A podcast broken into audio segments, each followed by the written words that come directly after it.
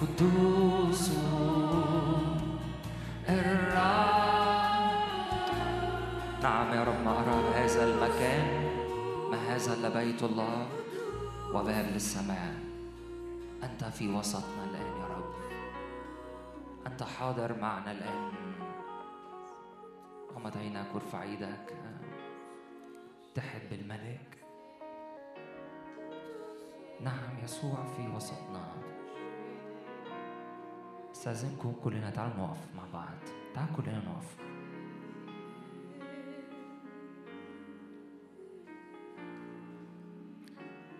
ارفع إيدك لو تقدر.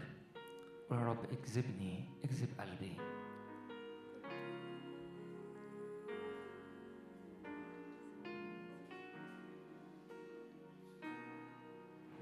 استعد للقاء إلهك.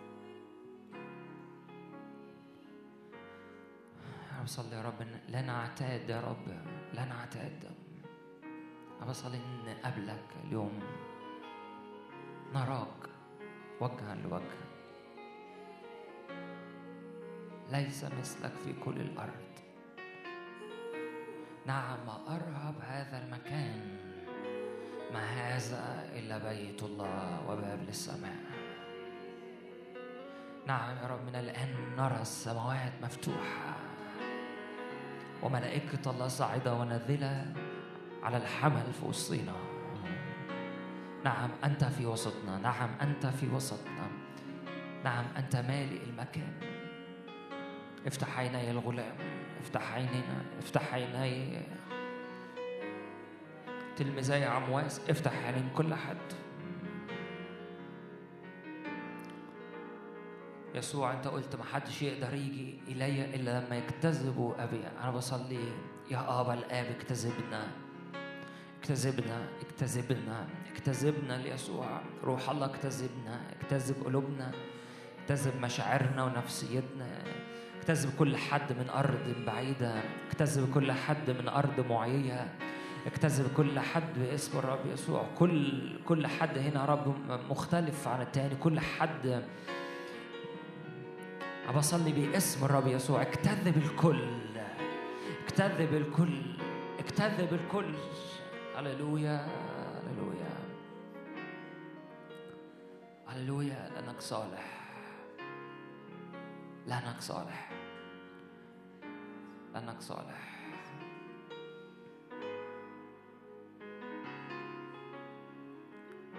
حبيبنا يسوع. حبيبنا يسوع. هللويا.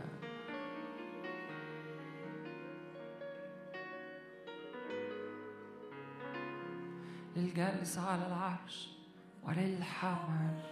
الجالس على العرش وللحمل. الجالس على العرش وللحمل. إكرام الجالس على العرش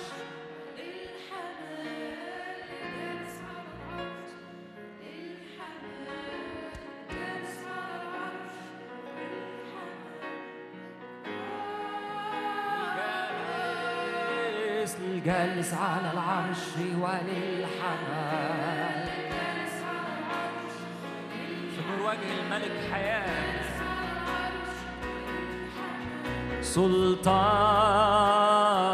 سلطان للجالس على العرش وللحمل الجالس على العرش وللحمل الجالس على العرش وللحمل إكرام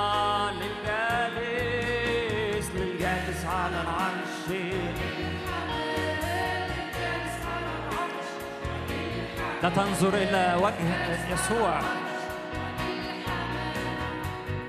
ارفعون أجنحة للجالس. آه للجالس ارتفع ارتفع. انت ارتفع. انت ارتفع من كل زيطة ودوشة وتشويش وانزعاج. قدام العرش. آه للجالس على العرش وللحمل لم يروا إلا يسوع في المشهد. نصعد إلى الجبل. آه للجالس الجالس على العرش وللحمال الجالس على العرش. يسوع يتجلى في وسطينا. مع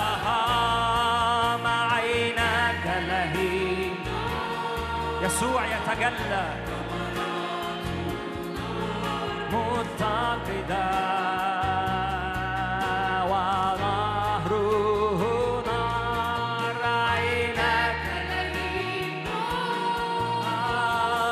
جمراته نار متقدة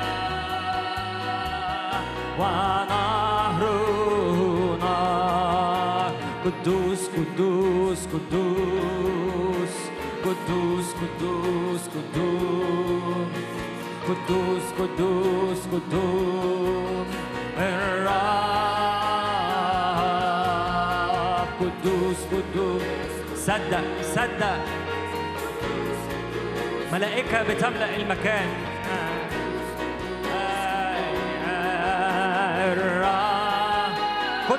قدوس قدوس قدوس قدوس Кудусь, кудусь, кудусь.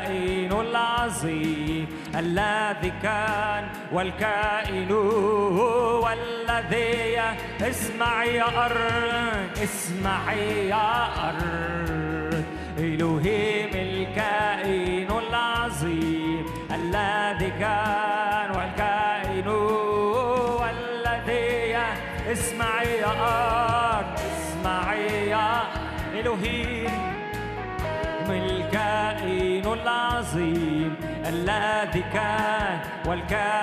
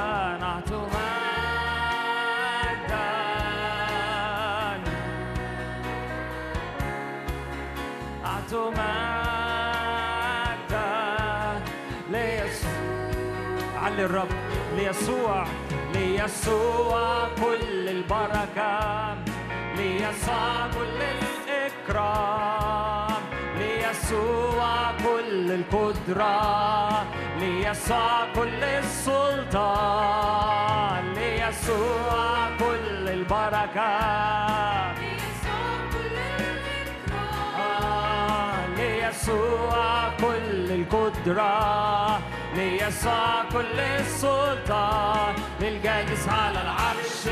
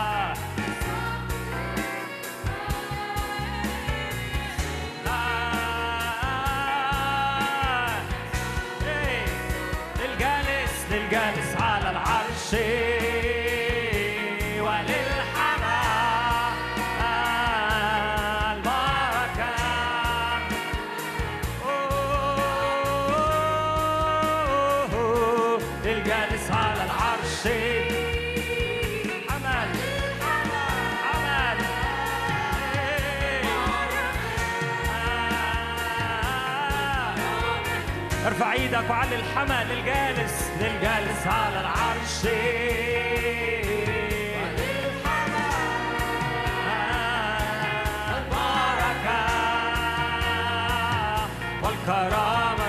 للجالس على العرش للجالس على العرش.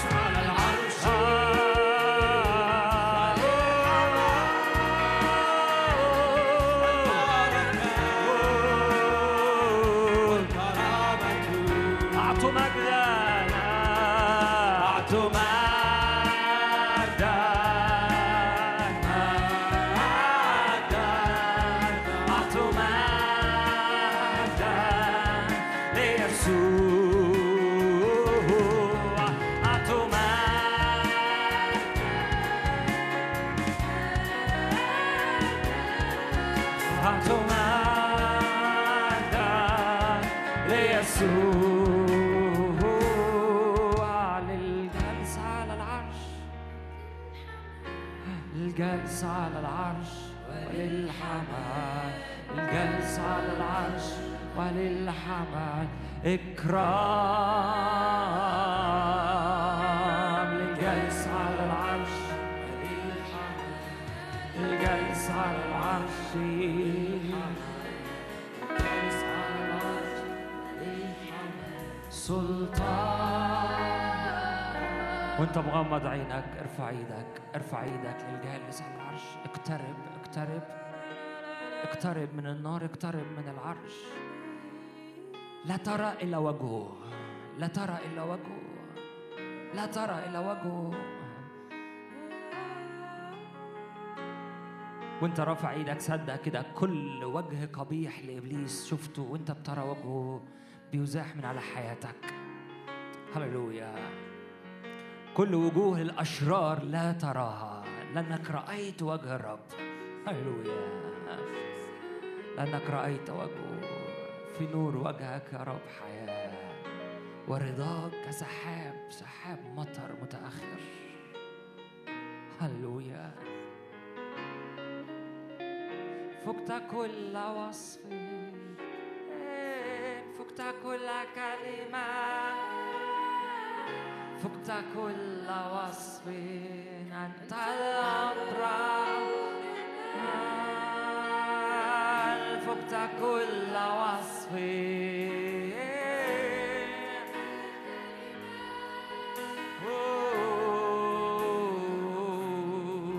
أنت الأبرع كما أحببت أحببت محل بيتك.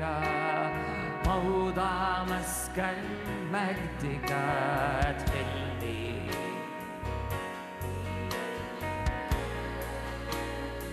ادخل. أحببت محل بيتك موضع مسكن مجدك ادخلني إلى الحجاب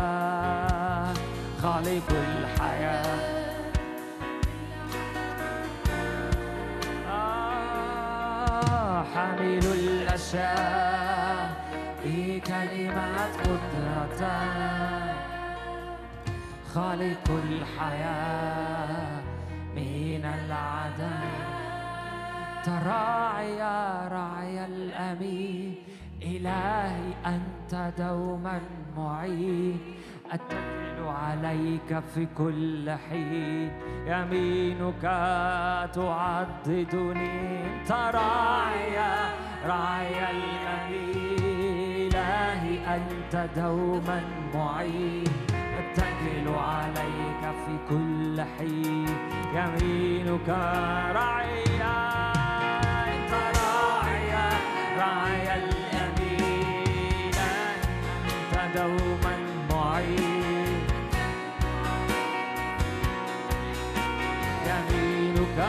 Salem.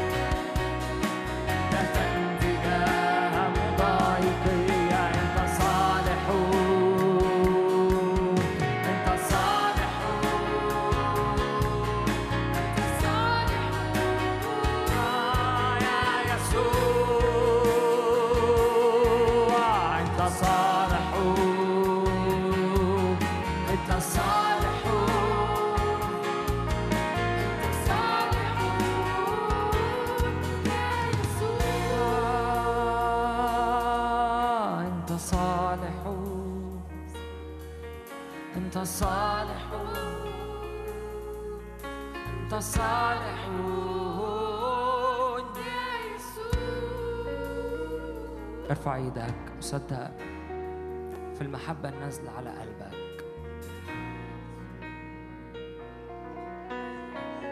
ارفع صوتك ارفع صوتك واستقبل المحبة.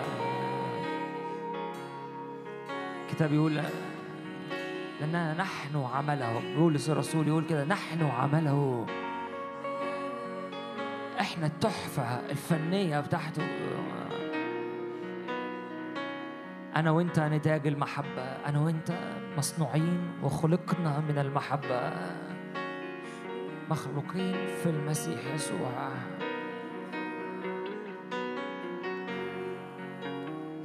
أبا الآب أنا بسأل كل تسخير لفرعون كل روح فرعون كل روح العبودية القاسية كل روح صغر النفس. زي ما الكتاب يقول لم يسمعوا لموسى لم يسمعوا للسماء لم يسمعوا لكلمات الآب أنا بصلي باسم الرب يسوع. كل كل بصمة من بصمات روح مصر كل تسخير كل جلدات فرعون. تترفع تترفع تترفع تترفع. أنت محبوب أنت مقبول أنت ملقان نعمة في وجهه. كل ضمير شكاية كل ضمير ذنب باسم الرب يسوع. نعلن دم الحمل نعلن دم الحمل. لا غي ولا تشويش لا غي على قيمتك لا غي على هويتك لا غي على هويتك. هوية جديدة من محبته هوية جديدة من أحضان. استقبل حضنه استقبل حضنه. لا تستسلم. رب يقول لناس كتير لا تستسلم للفشل. لا تستسلم للفشل. هللويا. لا استسلام باسم الرب يسوع. لا استسلام. هللويا.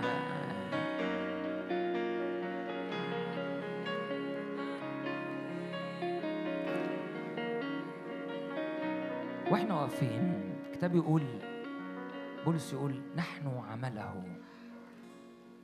مخلوقين في المسيح يسوع. ركز معايا. ركزوا معايا. الوقت ده في في أصابع الرب بتتحرك في حياتك. بولس يقول كده نحن عملنا كنت لسه بشارك الفريق في منظر مليني قوي الوقت اللي فات. عارفين الفخاري؟ فخاري والطين قدامه. الفخاري بيعمل إيه في كل حتة؟ كل حتة في العجينة. بص على إيدي كده في ناس بتبص على حاجة تاني بص على إيدي. انظر الي كل حتة في العجينة هي بصمة من بصمات السيد. أنت كل حتة فيك خلقت بالمحبة ببصمة كل حتة فيك. أنت اتعجنت أنت اتعجنت أنت اتعجنتي من المحبة.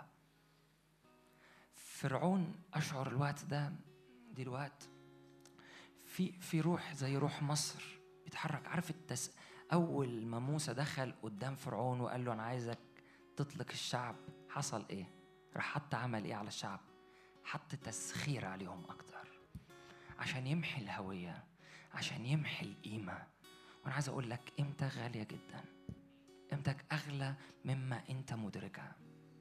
قيمتك غالية جدا. أنت أنت عمله عمله دي جاية في الأصل يعني التحفة الفنية بتاعته. أقول لك حاجة أنت أغلى ما خلقه إيدين الرب. أنت أغلى حاجة خلقها أنت انت في محبة تغسلك من كل كلمات سلبية من كل أجواء ومن كل مقارنات. يقول لك لم يسمعوا لموسى بسبب إيه؟ بسبب إنه في حاجة في ده لدرجة لدرجة الشعب أول ما حطوا تسخير عليهم راح الشعب دخل لفرعون قالوا له إحنا عبيدك. قال لهم موسى حد تسمع كلام موسى؟ حتى تيجي تسمع كلام الإيمان تحس مش مش ماشي معايا. موسى راح هم طالعين من قدام فرعون قالوا قال له موسى أنت قدرتنا قدام فرعون. إيه اللي أنت عملته ده؟ وأنا عايز أقول لك الرب عاوز يعلي لغة الإيمان مرة تاني في حياتك. عاوز يعلي كل لغة ضد أي واقع أنت بتعيشه. كم حد يقول آمين؟ اقف معايا. لو انت تعبان خليك قاعد. وصلي لك انك تتشفي فتقوم. امسك ايد حد جنبك. ممكن مش متعودين على كده بس تعالوا تعالوا نتحد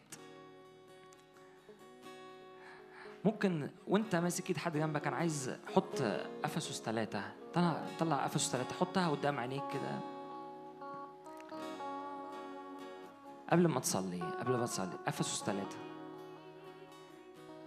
أفسس ثلاثة وعدد 18 متهيألي. أنتم متأصلون؟ عدد 17 معلش. 16 أيوة لكي يعطيكم تعالوا نقرأ الآيات دي مع بعض. لكي يعطيكم بحسب غنى مجده هيحصل إيه؟ أن تتأيد ده اللي هيحصل معاك دلوقتي صدق. أن تتأيد بالقوة بروحي في الإنسان الباطن ليحل المسيح بالإيمان في قلوبكم. عدد 18 وأنتم متأصلون. وفين بقى؟ متأسسون؟ في حاجة جماعية. حتى تستطيعوا أن تدركوا مع جميع القديسين ما هو إيه؟ العرض والطول والعمق والعلو. وتعرفوا محبة المسيح الفائقة المعرفة لكي تمتلئوا إلى كل ملء الله. أنا عايز أقول لك إن الرب عاوز يعلن هوية جديدة لحياتك اليوم. موسى فرعون كان بيقول على الشعب فرعون بيقول على الشعب عبيد. الرب جه قال لموسى قال له أخرج أجنادي من أرض مصر. في هوية العدو لن يمحي هويتك. المحبة هي اللي بتدي لك الهوية. فغمض عينك وانت ماسك ايد حد قول يا رب اليوم إحنا وإحنا مجتمعين معا نستطيع أن حتى تستطيع أن تدركه. ينفع ترفع صوتك؟ يلا صلي مع بعض. اطلق اطلق لسانك الوقت ده.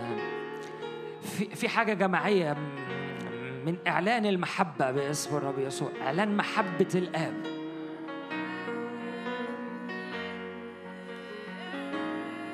فضلك انسى نفسك. اطلع بره اي اي اطار انت حاطه لنفسك وانت بتصلي جواه. في حاجة عميقة بتحصل في روحك. أنت مخلوق من المحبة. جيناتك كلها بصمات محبة. كل حتة فيك صنعت من المحبة. كل حتة فيك خلقت من المحبة. مش من العبودية. باسم الرب يسوع. روح الله تعالى علينا جميعا. تعالى علينا كلنا باسم الرب يسوع. أيدنا بالقوة. حتى نستطيع أن ندرك ما هو العرض والطول والعمق والعلو. حتى ندرك ندرك الحب. ندرك الهوية اللي دعينا لها. انتفض من التراب. انتفض من العبودية. انتفض من العبودية القاسية. انتفض من صغر النفس انتفض من المقارنات. باسم الرب يسوع. انت بترخص من نفسك لما بتقارن نفسك بغيرك. انت بترخص من القيمة بتاعتك.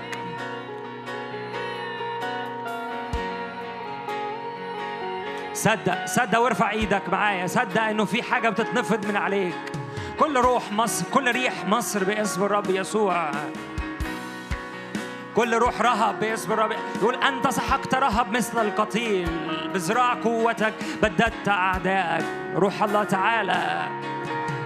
كل غرس لم يغرسه أبي السماوي يقلع. كل حتة فيك مشوهة تتقلع من جذورها باسم الرب يسوع. كل حجارة عصرة منع المية. كل حجارة عصرة. كل أسئلة عصرة باسم الرب يسوع. هب يا روح الله. هب يا روح الله علينا. هب بالمحبة. ليحل المسيح. الأب يجري عليك ويقع عليك. يقع عليك. يقع عليك ويقبل كل ضعف فيك. المحبة قوية. المحبة قوية. المحبة مش مشاعر معنوية. المحبة هي القوة المغيرة للحياة. المحبة هي اللي خلقتك. المحبة قوة أقوى من الموت. محبة قوة أقوى من الجحيم. نار المحبة أقوى من نار الجحيم.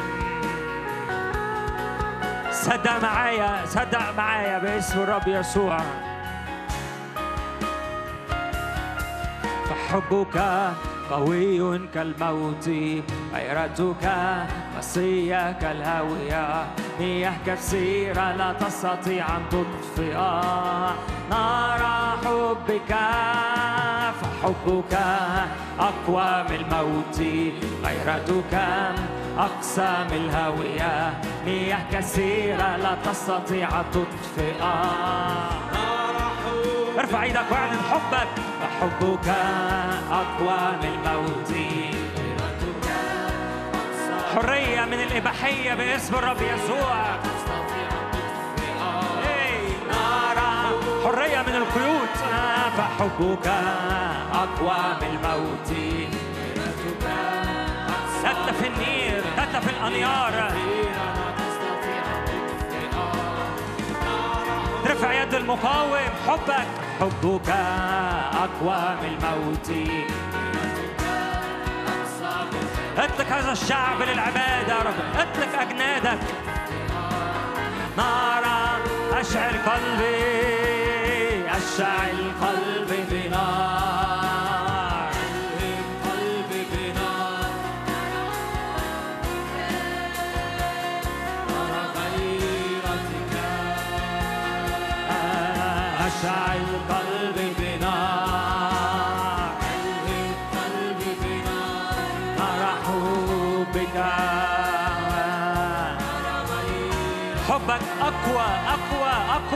حبك أقوى من الموت غيرتك أقسى من الهوية مياه كثيرة لا تستطيع أن تطفئ نار حبك أقوى من الموت غيرتك كل مية زبالة باسم الرب يسوع بره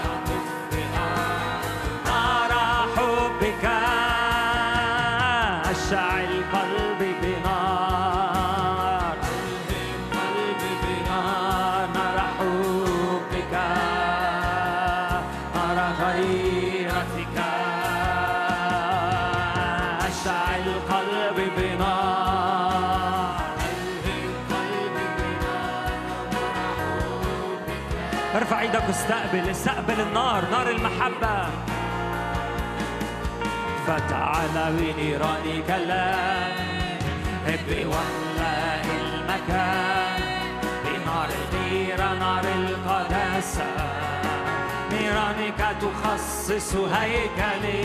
فتعالى بنيران كلام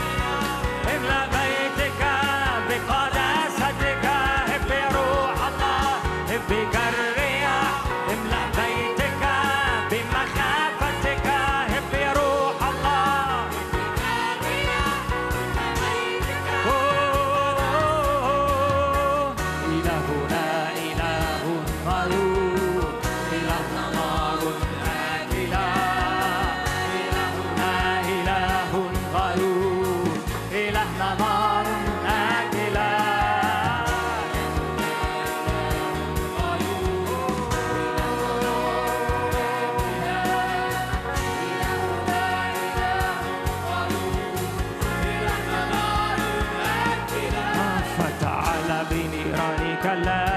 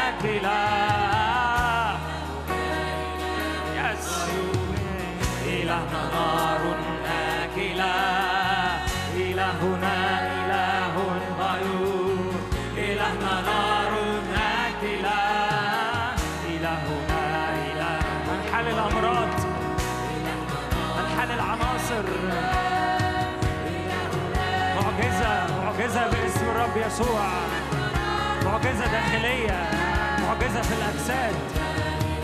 هنحل الأمراض هنحل القيود محترقة باسم الرب يسوع.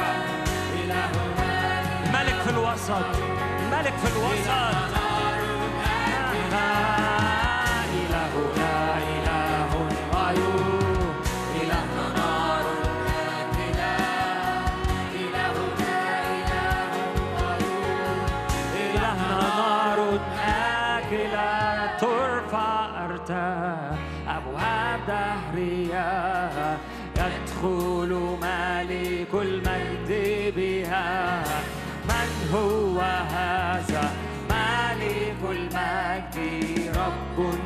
قدير جبار في القتال.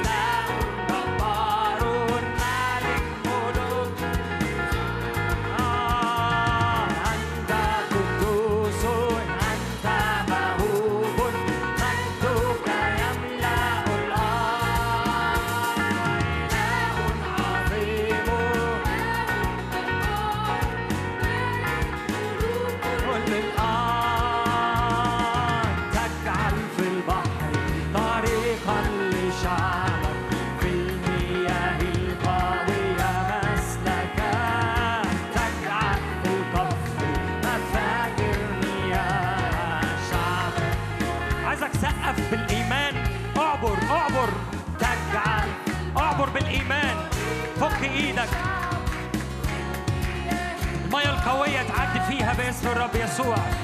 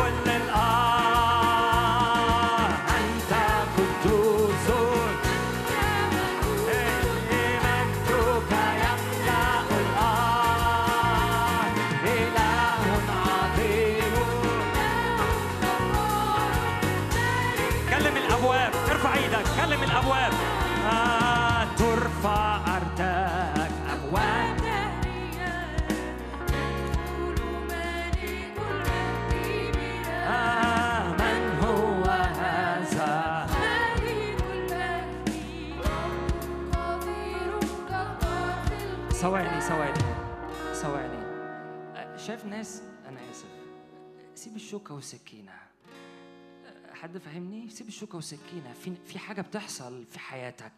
في حاجة بتحصل في حياتك. مزمور 24 كانوا بي هم اللي بيقولوا الأبواب. مش ارتفعي أيتها الأبواب. كانوا بيأمروها. ارتفعي أيتها الأبواب الدهرية. كم حد حاسس في إعاقة قدام حياته؟ إحنا لا نضارب الهواء إحنا مش بنرنم ترنيمة حلوة. كم حد معايا؟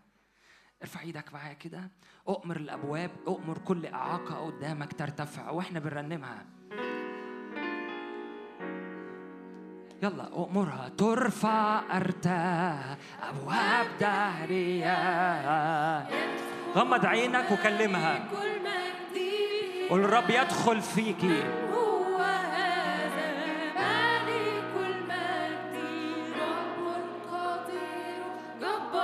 ترفع ترفع ترفع أرتاك أبواب دهرية. يدخل ملك المجد بها من هو هذا؟ ملك المجد مرة تاني أمرها بسلطان في القتال.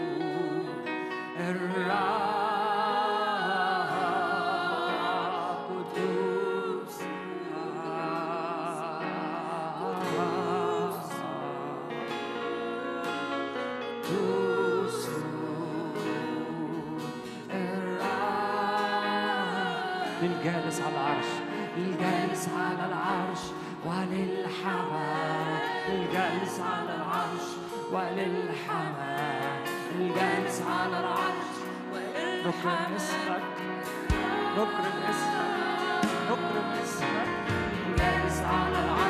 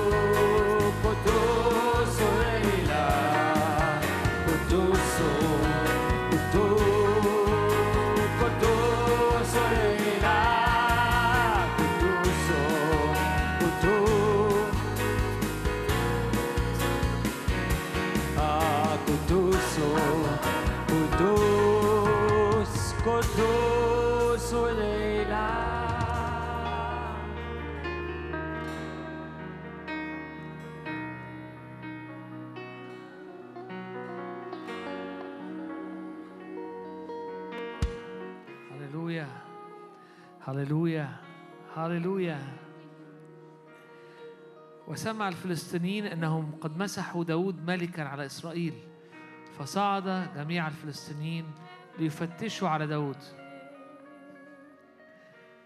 فجاء داود إلى بعل فراسيم وضربهم داود هناك وقال اقتحم الرب أعدائي أمامي كاقتحام المياه ودعي اسم المكان بعل فراسيم اقتحم الرب أعدائي أمامي. هللويا! اقتحم الرب أعدائي أمامي. أمين. اقتحم الرب أعدائي أمامي. يا رب نعلن أنك اقتحمت أعدائنا أمامنا. كل مرة بيبقى في نقلة كل مرة بيبقى في عمل كل مرة يبقى في مسحة جديدة. زي لما مسح داود مسح ملك. كل مرة بيقوم أعدائنا كل مرة بنرجع من مؤتمر كل مرة بنرجع من نقلة. ويجتمع الفلسطينيين يجتمع الأعداء. بنشكرك لأنك أنت تقتحم أعدائنا أمامنا. هللويا كاقتحام المياه. هللويا. هللويا. اقتحم الرب أعدائي. اقتحم الرب. قولي كده جواكي. اقتحم الرب أعدائي أمامي. اقتحم الرب أعدائي أمامي. اقتحم الرب أعدائي أمامي. أعدائك غير أعدائك غير أعدائي. في رؤوس معينة في في حاجات معينة بترتفع ضد كل واحد مختلف عن التاني. لكن الحاجة ال- ال- الواحده اللي تحصل معانا إن كلنا يحصل معانا اختراقة. إن كلنا يقتحم الرب أعدائنا أمامنا كاقتحام المياه. أمين؟ خلينا نعلنها مع بعض. خلينا نقولها مع بعض. هللويا. اقتحم الرب أعداءنا أمامنا كاقتحام المياه. إلى الرحب بيده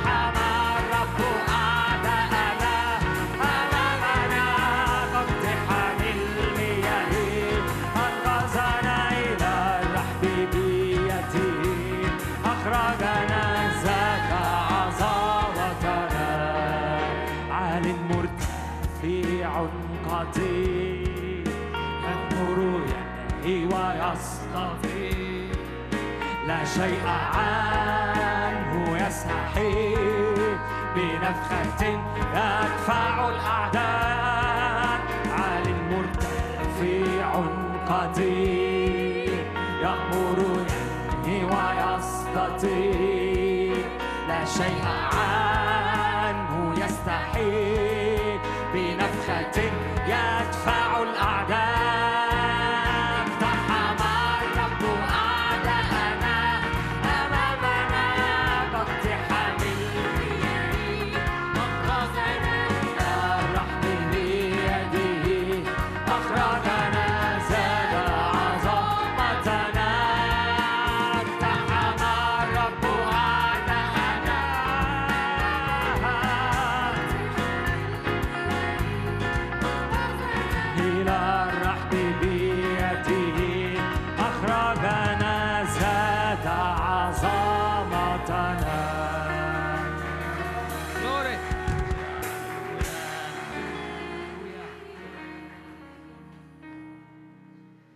بنشكرك لأنه في كل مرة يا رب يا رب في كل مرة بيصعد علينا يا رب الأعداء. يا رب في كل نقلة بتحصل يا رب دايما الأعداء بيصعدوا وراها. ولكن أنت يا رب تقتحم أعدائي أمامي. أنت يا رب أنت بتقتحم أعدائي أمامي. أنت يا رب تقتحم أعدائي أمامي. هللويا. أنت تقتحم. الرب يحارب عنا. الرب يحارب عنا. كل مرة كان داود بيطلع الرب كان بيطلع معاه. الرب كان بيطلع قدامه. عشان كده كان دايما بيسأل أصعد أصعد أصعد يا رب. قال له اصعد. اصعد. ويقول الكتاب إنه اقتحم الرب أعدائه. بعل فرسين هللويا. يا رب نصلي عشان كل حد هنا كل حد يا رب موجود كل حد كان موجود في المدرسة كل حد يا رب ما كانش موجود في المدرسة. كل كل حد يا رب انت بتشتغل معاه كل حد يا رب انت حط إيدك عليه. كل شخص يا رب كل واحدة انت بتكلمه. انت يا رب بتدي يا رب كلمة جديدة انت بتدي دهنة جديدة. بنصلي يا رب انك انت تقودنا انت يا رب تصعد أمامنا. انت يا رب تصعد أمامنا. أنت تقتحم أعدائنا أمامنا كاقتحام المياه. أمين. أمين. أمين. أمين.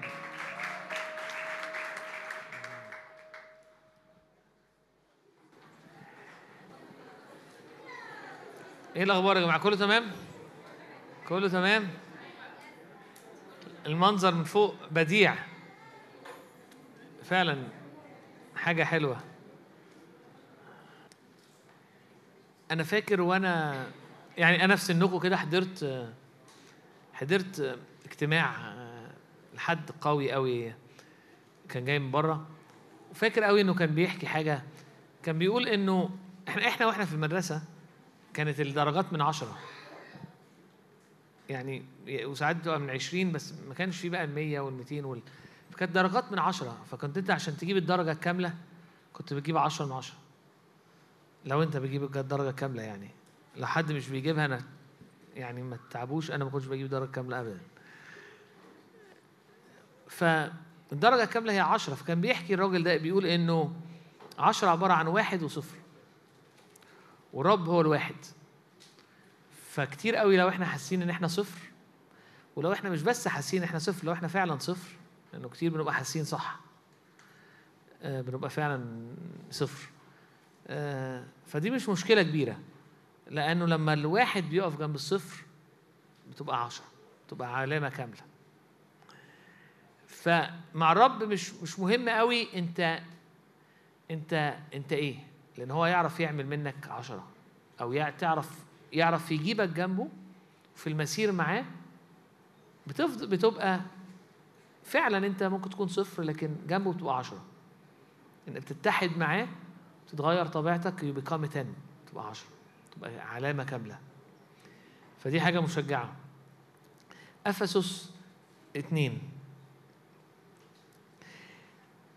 رسالة أفسس صح 2 وعدد 10 بيقول لأننا نحن عمله مخلوقين في المسيح يسوع لأعمال صالحة قد سبق الله وأعدها لكي نسلك فيها. لأننا نحن عمله مخلوقين في المسيح يسوع لأعمال صالحة قد سبق الله فأعدها لكي نسلك فيها. الكتاب بيقول طبعا إحنا كنا وقت العبادة كانوا عاملين كانت الآية دي بتتردد. فأنا اتشجعت لأنه دي حاجة حلوة إن الرب يكون عايز يقول أو عايز يعمل نفس الحاجة. التسبيح مع الكلمة. الكتاب بيقول إن إحنا عمل الرب. إحنا تحفته. وإن ده حصل لما اتخلقنا في المسيح يسوع. وإن إحنا اتخلقنا في أعمال يسوع في, ال- في هو اتخلقنا في المسيح. هو إحنا ممكن الصوت بس إن آه ممكن؟ لا. بيقول إن إحنا اتخلقنا في المسيح يسوع عشان أعمال صالحة نسلك ونحيا ونصنعها. لكن الجزء الأولاني بيقول إن إحنا عمله إحنا إيده إحنا workmanship إحنا تحفته. إحنا بنتخلق بنتخلق في المسيح بنتولد من فوق وبتبتدي رحلة. بتاخدنا من حيث إحنا where we are المكان اللي إحنا فيه اللي كتير ممكن يكون مكان وحش. اللي ممكن يكون فعلا صفر.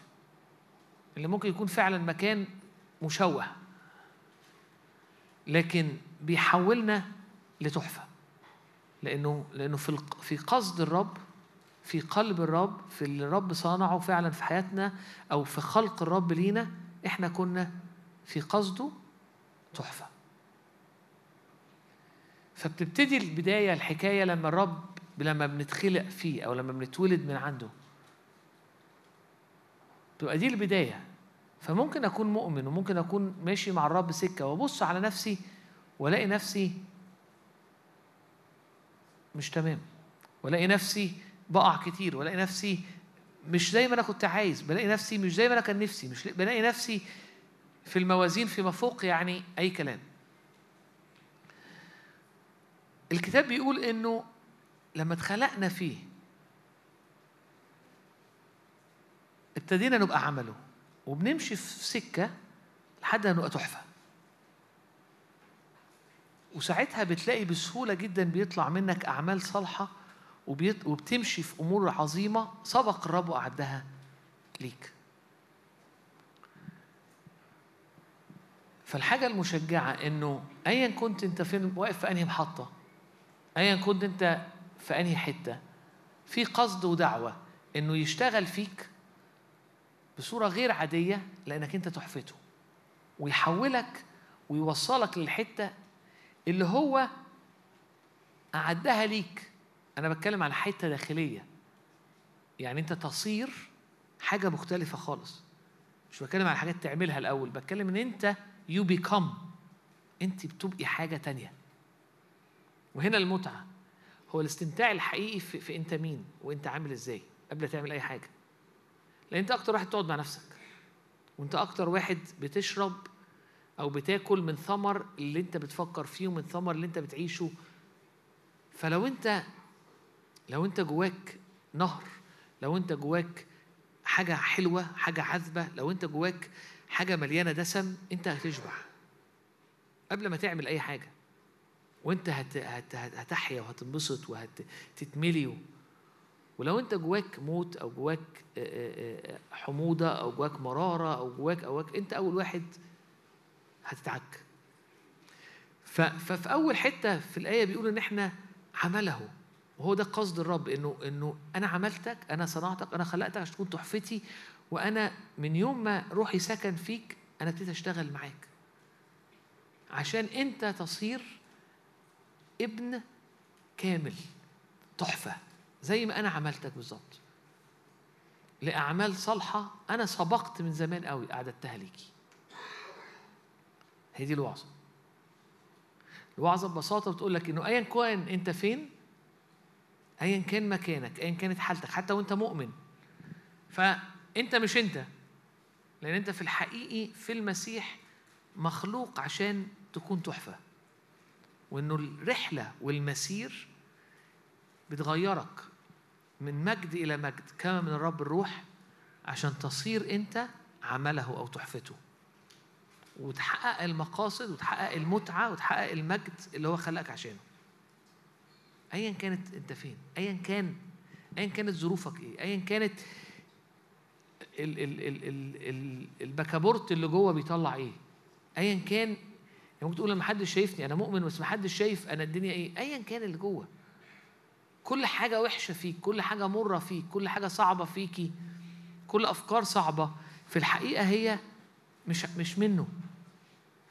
ومش جزء من التحفة. فدي حاجات هو هيظبطها. وهيغيرها. افسس نفس نفس الرسالة. إصحاح ثلاثة وعدد عشرين. بيقول والقادر أن يفعل فوق كل شيء أكتر جدا مما نطلب أو نفتكر. يقول إن الرب يستطيع إنه يعمل معاكي أكتر جدا من ما أنت تطلبي وأكتر جدا ما أنت تتخيلي. full stop يعني هي الأيام مكملة وأنا هكملها بس قصدي نقف في الحتة دي. سلام. الرب يستطيع إنه يعمل فيكي ومعاكي أكتر جدا من ما انت تتخيلي. أكتر جدا من ما انت تفتكري. فوق كل شيء أكتر جدا مما نطلب أو نفتكر. بحسب مزاجه. بحسب مزاجه. فخلينا كلنا نصلي النهارده إن مزاج الرب يبقى كويس. أنتوا سرحانين. أنتوا سرحتوا. أنتوا أنا عايز أقول أنا أنا جاي من بره فعندي جات لاج أنتوا أنتوا يعني فأنا المفروض أبقى نايم بس أنا صاحي. نص صاحي. أنتوا نايمين. والقادر أن يفعل فوق كل شيء أكتر جدا مما نطلب أو نفتكر بحسب القوة التي تعمل. يس يا قد إيه قوة قد إيه من قوة الرب شغالة جواك؟ قد إيه أنت سامح للرب إنه يتحرك معاك؟ بحسب القوة اللي بتشتغل جواك بحسب هيعمل فيك أكتر جدا تطلب أو تفتكر. الآية هنا مش معناها إحنا كلنا بتعمل فينا قوة غير عادية زي بعض فكلنا هيحصل معانا مش معناها كده.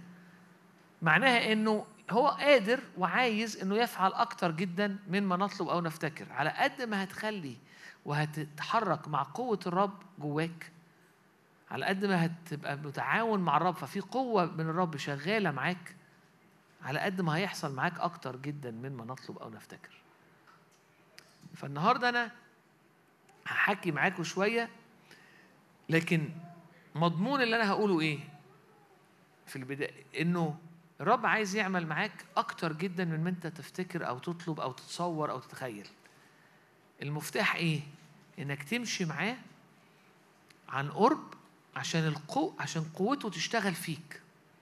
والقوة اللي بتشتغل فيك دي على قد ما هي بتتحرك جواك ودي ليها دعوة بقد إيه انت فاتحة نفسك للروح القدس قد أنت تقضي وقت مع الرب هنحكي شوية في الحتة دي. على قد ما القوة بتشتغل جواك على قد ما هيحصل معاك أكتر جدا من أنت تطلب أو تتخيل. وترجع تبص لورا على سنين فاتت تقول إيه ده؟ عارفين الآية؟ من ولد لي كل هؤلاء هتبص كده تقول إيه ده؟ هو إيه اللي بيحصل معايا ده؟ هو إيه اللي حصل فيا ده؟ هو عايز أقول لكم حاجة الأمتع من اللي حصل معاك اللي حصل فيك أو أنا بالنسبة لي. أمتع حاجة بالنسبة لي إنه اللي حصل جو فيا. من اللي حصل معايا؟ لأنه بعد شوية هتوصل لحتة إنك على قد ما أنت من جوه واسع وغني وشبعان ده اللي هيبقى بي ده اللي هيبقى بيريحك في الحياة اليومية وفي الحياة عامة وده اللي هيعرف يغير الحاجات اللي حواليك. السر إيه؟ إنه ايا كانت ضعفاتك وايا كانت مشاكلك وايا كانت أنت جاي من أنهي بكابورت ولا طالع من أنهي مشكلة ايا ايا كان أنت مخلوق في المسيح. انت his workmanship انت عمله والرب عايز يوصلك للصورة دي عشان يحقق مقاصده في حياتك. لأعمال صالحة سبق وأعدها لكي تسلك فيها. okay؟ نبتدي؟ okay. أنتوا عارفين إنه كتير قوي لو أنا قعدت لو أنا خدت خدت أي حد خدت سعاد. في في حد اسمه في ح- سعاد هنا. أنا لو خدت سعاد واحدة قاعدة وسألتها وسألتها عن عن عن بكرة أو عن النهارده بتاعها أو سألت أي حد فينا إيه أخبار النهارده بتاعك؟ شايفة إيه لبكره فسعاد هتحكي عن بكرة وهتحكي عن النهارده بحسب اللي حصل معاها امبارح. على قد اللي حصل معاها امبارح هي هتشوف النهارده. وهتتخيل بكرة. فلو اتنين قاعدين جنب بعض كل واحد هيشوف وحصل وظروفهم النهارده وزملاء في الشغل وبيقبضوا نفس الحاجة. أوكي؟ ونفس وساكنين في نفس العمارة مثلا أو في نفس الشارع والدنيا ظروفهم شبه بعض. كل واحدة فيهم هتحكي لي عن النهارده بتاعها وتوقعاتها لبكرة بحسب حصل معاها امبارح. كل واحدة هتشوف النهارده وهتفسره بحسب هي شايلة إيه من امبارح. الماضي بتاعنا اللي إحنا اختبرناه زمان اللي إحنا عشناه زمان بي- بيبقى دايما هو اللي بيخلينا هو اللي حاطط علينا قدام عينينا كأنها نضارة بنشوف بيها النهارده وبنتوقع بيها بكرة. فكتير قوي لما أجي أقول لك إنه الرب قادر إنه يعمل معاك أكتر جدا من إنت تتوقع أو تفتكر حتى اللي أنا بقوله لك ده هتبص على النهارده وهتبص على بكرة بتاعه وهتفسره بحسب امبارح بتاعك. فممكن واحد يقول لك أنا الآيات دي بتحبطني إحباط. بتحبطني إحباط. ليه؟ لأنه أحبط قبل كده. وحاسس إن مفيش حاجة بتتغير. النهارده بتاعك أنت شايفه مش عشان يعني مش إن ده مش إن ده أسود فأنا شايفه أسود. لا الدنيا مش كده. اللي حاصل النهارده انت ممكن ممكن يكون اللي حاصل النهارده لونه أزرق وانت شايفه أسود. ليه؟ لأنه انت مش بتشوف هو مش لون انت بتشوفه هي هو انت بتشوف النهارده وبتقيمها بحسب إيه اللي انت كنت شايله امبارح. ولما بتبص على بكرة بتاعك حتى لو عندك توقع عالي قوي لبكرة بيبقى مرتبط بقد إيه حصل معاك امبارح. فاحنا مسجونين. تقول لي طب ما ده كده مشكلة. أنا مسجون باللي حصل معايا امبارح وأنا مالي ومال اللي حصل معايا السنين اللي فاتت. افرض ظروفي كانت صعبة افرض نفسيتي كانت صعبة افرض إبليس عمل معايا حاجات حتى الدنيا كانت حلوة حواليا بس إبليس عمل حاجات جوايا جوه جوه عمل عبودية عمل مشاكل أنا كده خلاص؟ لا أنت كده مش خلاص بس أنت لازم تفهم إنه اللي أنت شايفه النهارده أنت مش أنت مش اللي أنت شايفه هو الصح. واللي أنت بتتوقعه لبكرة بتاعك ده مش هو الحقيقي. ليه؟ لأنه انت مربوطة بحاجات حصلت امبارح. خليني أوريك. خروج إصحاح ثلاثة فاكرين إيه اللي حصل في خروج ثلاثة موسى اللي الكتاب قال إنه إنه موسى كان مليان إيمان أبى أن يدعى ابن ابنة فرعون. كان عنده إيمان صح؟ كان. وخرج. خرج من أرض مصر عشان مش عايز يعيش في الخطية. فكان عنده إيمان. الأول موسى كبر أبى أن يدعى ابن ابنة فرعون خرج لإخواته كان عنده كلمات من الرب ولما راح لإخواته وابتدى يقف وسطهم كان الوقت بدري ما كانش واخد حق ما كانش الوقت الصح وما كانش ال- الفعل الصح فببساطة ما وصلش لحاجة وحصلت أزمة وتعك في الأزمة واضطر يخرج ويهرب ويعيش بره خالص. واتجوز هناك وخلف وعاش وابتدى يرعى الغنم. وطبعا رعاية الغنم كانت بالنسبة للمصريين أو الثقافة المصرية عار. محدش كان بيرعى غنم في مصر. كانت كانت حاجة صعبة وحشة خالص. لكن هو عاش كده هوت وممكن يكون كان كان كان اللي بيعزيه انه إنه إبراهيم وإسحاق كانت دي شغلته ويعقوب كانوا دي أشغالهم. ف لكن بعد سنين الرب قابله. قابله وهو مؤمن. ماشي؟ كان كان في الوقت ده إيه؟ كان عنده كان اتحرك حركات إيمان. كان أبى أن يدعى ابن ابنة فرعون كان أبى انه يعيش آه، في مصر.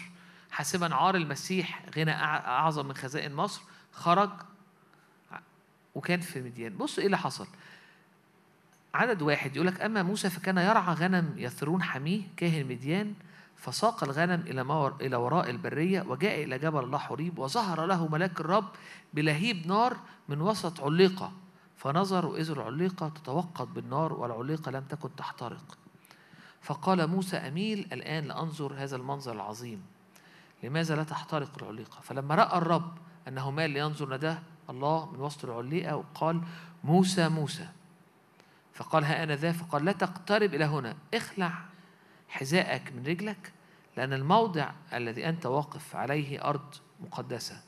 أنا إله إبراهيم إله أبيك إله إبراهيم إله إسحاق وإله يعقوب. فغطى موسى وجهه لأنه خاف أن ينظر إلى الله.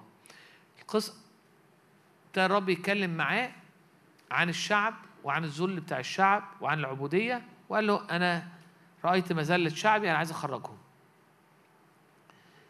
مرة تاني هحكي بس اللي حصل. موسى اللي خرج ورا الرب اللي عاش عيشة عشان الرب فجأة شاف الرب شاف المجد فشاف مجد الرب وسمع صوت الرب وقف في حضرة المجد. وهو في وسط الاختبار وهي هو في وسط ال ال ال ال إنه شايف المجد وبيرى وبيسمع صوت الرب وواقف على أرض مقدسة فخلعنا عليه وابتدى الرب يكلمه عن حاجات هو عايز يعملها معاه ومع الشعب بكرة مش بكرة ده النهارده. أنا سمعت مظلة شعبي أنا عايز أخرجهم تعالى هرسلك. وهو أساسا الرب كلمه إنه هيرسله من زمان وخرج مرة لوحده. لكن بسبب اللي حصل بينه وبين إخواته بسبب اللي حصل في السنين اللي فاتت بسبب السنين اللي عاشها في البرية خلاص بقى الحياة نلاقي إن موسى بيقول له أنا مين عشان تبعتني؟ أنا مش صاحب كلام. هروح أقول له إيه؟ هقول له أنت مين؟ فترى بيعلن له. هقول له إن أنا اسمي كذا. هقول لهم أنت اسمك إيه؟ اسمي كذا. هقول له أنت مين؟ هات العصاية اللي في إيدك. ارمي العصاية. هات إيدك حطها. ابتدى يوري له أمور عظيمة. طبيعي وأنت بتقرأ تحس إيه؟ خلاص بقى يا موسى بقى. هو انت انت عايز إيه؟ انت لسه عايز حاجة؟ انت واقف قدام المجد انت واقف قدام الرب. خلي بالك هو رأى وسمع صوت الرب. إحنا بنرنم على على صوت الرب صوت الرب قوي صوت الرب يولد الايائل صوت الرب صوت فهو سمع صوت الرب ورأى مجد الرب.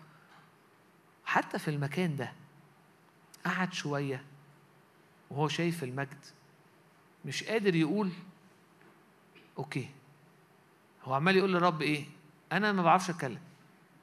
أنا مش صاحب كلام. ده مش من النهارده ده من زمان. فأنا مش هقدر.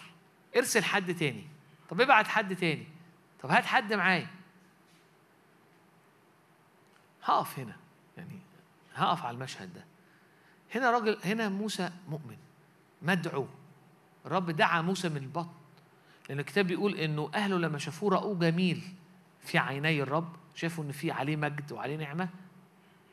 فحفظوه لأنه شافوا عليه دعوة شافوا عليه رؤية مش عشان جميل يعني عينيه خضراء ولا عينيه سوداء ولا مش عارف شه- رموشه طويلة لا هو هو هو شافوا نعمة عليه.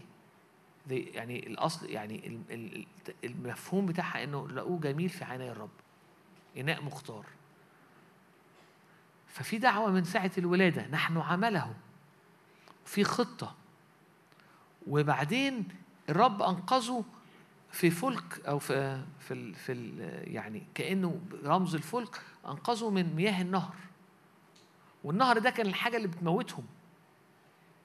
يعني هو أنقذ من النهر وهو طفل.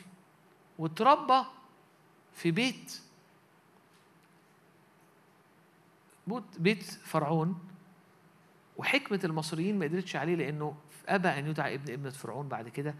وخرج. ففي مسير لكن بتبقى جواه بعد كده بسبب ظروف وبسبب حاجات حصلت في الماضي حتة إنه أنا مش قادر أنا مش هنفع أنا مش هعرف أنا ما بعرفش أتكلم.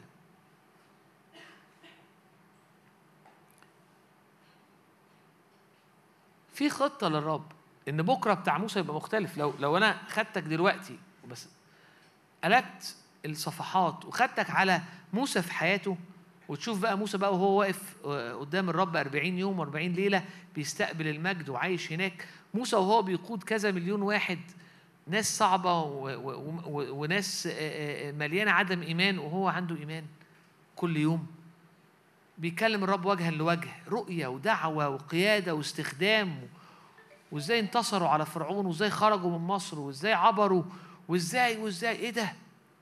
إيه الدعوة الغير عادية دي؟ بس والدعوة الغير عادية دي حاصلة. كان في محطات هو من الأول لما الرب ابتدى يكلمه عن حاجات بسيطة قال له أنا ما أعرفش أنا ما أقدرش أنا ما ينفعش. أنا بكرة بتاعي ما ينفعش يبقى كده. أنا عايز أسأل سؤال. هو لو قال للرب أنا ما ينفعش كان و- وفعلا ما نفعش. واعتذر. كان حياته تبقى عاملة إزاي؟ كان هيبقى راجل متجوز وقاعد بيرعى كام غنمة لحد لما يكبر ويموت. الفرق بين الحياة دي والفرق بين المجد والحياة اللي هو اللي هو عاشها غير عادي. هنا تحط بقى الآية لأننا نحن عمله مخلوقين في المسيح يسوع لأشياء صالحة قد سبق الله أعدها لكي نسلك فيها. فرق رهيب بين اللي أنت متخيل إن بكرة بتاعك هيكونوا وبين اللي عند الرب لحياتك فرق رهيب رهيب. ودايما انت عندك good excuse دايما عندك عذر كويس إنه حاسس أنا مش هينفع. أنا أصل أنت مش بتتكلم معايا يا رب في حاجة حصلت النهارده. أنا من إمبارح ومن أول إمبارح ما بعرفش أتكلم. فببساطة اللي عايز أقوله إنه لما تبص على موسى تفهم إنه موسى الطريقة اللي كان بيشوف فيها نفسه واللي كان بيشوف فيها حياته واللي جاي بكرة كان محدود جدا. ليه؟ بسبب حاجات حصلت معاه. فكتير قوي لما نقعد نوعظ أو كتير قوي لما نقعد نحكي أو كتير لما تقرأ كتاب أو كتير قوي لما رب يكلمك حتى وأنت في مؤتمر قوي. اللي هو بيقولك بيكون كبير قوي قوي قوي قوي واللي أنت بتستقبله بيكون صغير قوي. ليه؟ ليه مش عارف أسمع؟ بسبب العبودية القاسية زي ما كنا بنقول في الخدمة في وقت العبادة لما لما كان بيقول لك إنه لم يستطيعوا أن يسمعوا لموسى ليه؟ عشان العبودية القاسية. ال- ال- العبودية القاسية الظروف اللي فاتت اللي حصل معايا امبارح بيخليني مش عارف أسمع. رب يديني حاجة وزنها 100 كيلو أنا بقيسها وبسمعها كأنها كيلو.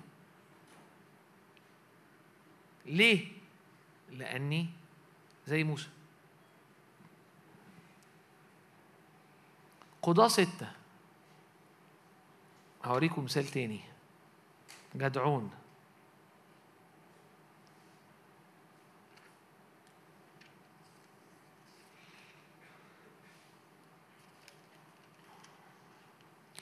عدد 11 وأتى ملاك الرب وجلس تحت البطمة التي في عفرة التي ليؤاش.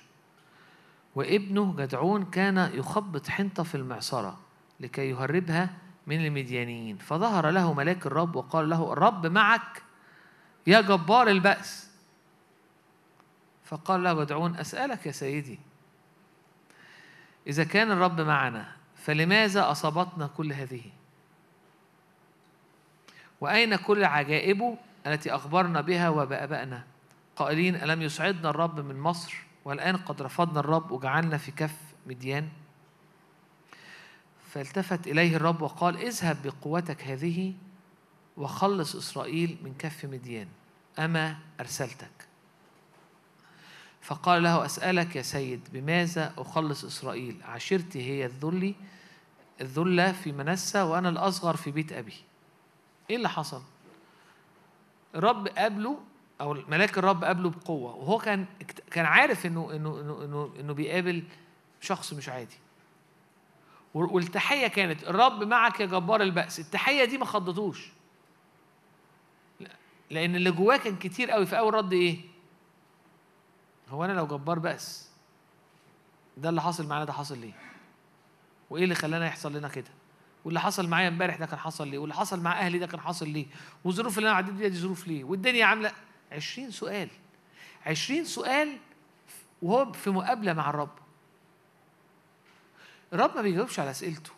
ليه؟ لأن الرب عارف إن هو هو هو الراجل مش شايف صح. فمش هيقعد يتكلم معاه في حاجة هو مش شايفها صح. فقال له اذهب بقوتك هذه وخلص. إسرائيل من كف المديانيين. خلاص أنت عندك مشكلة؟ تعال نغير كل اللي أنت شايفه ده تعال نغيره. فيقول له إيه؟ وتتغير إزاي بقى؟ أخلصهم بإيه؟ أنا أنا مش أنا مش عايز أحكي القصة كلها. أنا بقى أنا جايب القصة دي عشان أشرح حتة. إنه جدعون هنا مش قادر يستقبل الرب يقوله له. مش قادر يشوف اللي رب اللي الرب شايفه على حياته. فرب يقول له أنا شايفك جميل. وانت عايز جميل مين؟ ده أنا زي مش عارف إيه. أنا مش جميل. الرب يقول لك أنا شايفك جبارة بأس جبارة بأس. هو أنا لو جبارة بأس بقى, بقى بيحصل لي كذا ليه وبحس بكده ليه وبعمل كده ليه؟ ده أنا وعندك 15 حاجة تقوليها للرب عشان تشرحي له؟ لا أنت مش فاهم معلش. أو أنت فاهم بس تعال أو بص تعال اشرح لي بقى. أنا مستنيك من زمان. ورب ما بيجاوبش. ليه ما بيجاوبش؟ عشان أنت مش شايف. الكتاب لأن هو أول بعد كده على فكرة أول حاجة عملها إيه؟ راح بيت أبوه كان هناك في هيكل للبعل راح هده. هو عمال يتكلم مع الرب وبيقول له مش عارف إيه وفي هياكل للبعل في البيت. فرب مش هيقعد يقول له آه ده حصل معاك عشان في هيكل للبعل ما- مش هياخد معاك. مش ده ال focus. ال ال ال ال ال ال focus أو ال ال ال النقطة المهمة مش إيه اللي جابك هنا وإيه اللي وصلك لهنا. النقطة المهمة هي إن الحتة دي مش بتاعتك. ودي مش هويتك. ودي مش الرؤية اللي أو القصد اللي عندي على حياتك. ومش مهم أنت فين. يعني أنت لو صفر أو تحت الصفر أنا هقف جنبك. لو مشيت معايا تبقى perfect تبقى تاني. أنت جبار بأس لأن نحن عمله. فلو مشيت معايا أنا هحو هغير حياتك. لأنه كتاب يقول ونحن جميعا ناظرين مجده. بوجه مكشوف بنتغير إلى تلك الصورة عينها مش مهم بقى أنت جاي منين. مش مهم صورتك النهارده عاملة إزاي لكن انت بتتغير لتلك الصورة عينها من مجد المجد فإحنا كتير قوي مش عارفين نستقبل. ليه مش عارف أستقبل؟ عشان العبودية القاسيه عشان الماضي بيخليني أشوف النهارده بحسب حصل معايا امبارح بيخليني أتوقع بكرة بحسب أنا اختبرت إيه. ورب يجي يقول لك بقول لك إيه. سيبك من الكلام ده كله. هرسلك. لا يا رب أصل أنا من امبارح ومن أول امبارح ومن أول أول وأنا شخصيتي كذا وظروفي كذا. ورب يقول له هو هرسلك.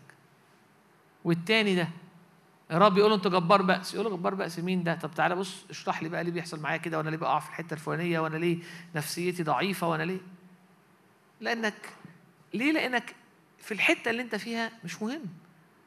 مش مهم مش عشان حاجة عشان دي متغيرة. اولا لأن تقييمك لنفسك مش حقيقي. مش عشان انت احسن من كده لكن انت عمرك هتقيم نفسك صح لانك انت مش هتعرف تشوف صح.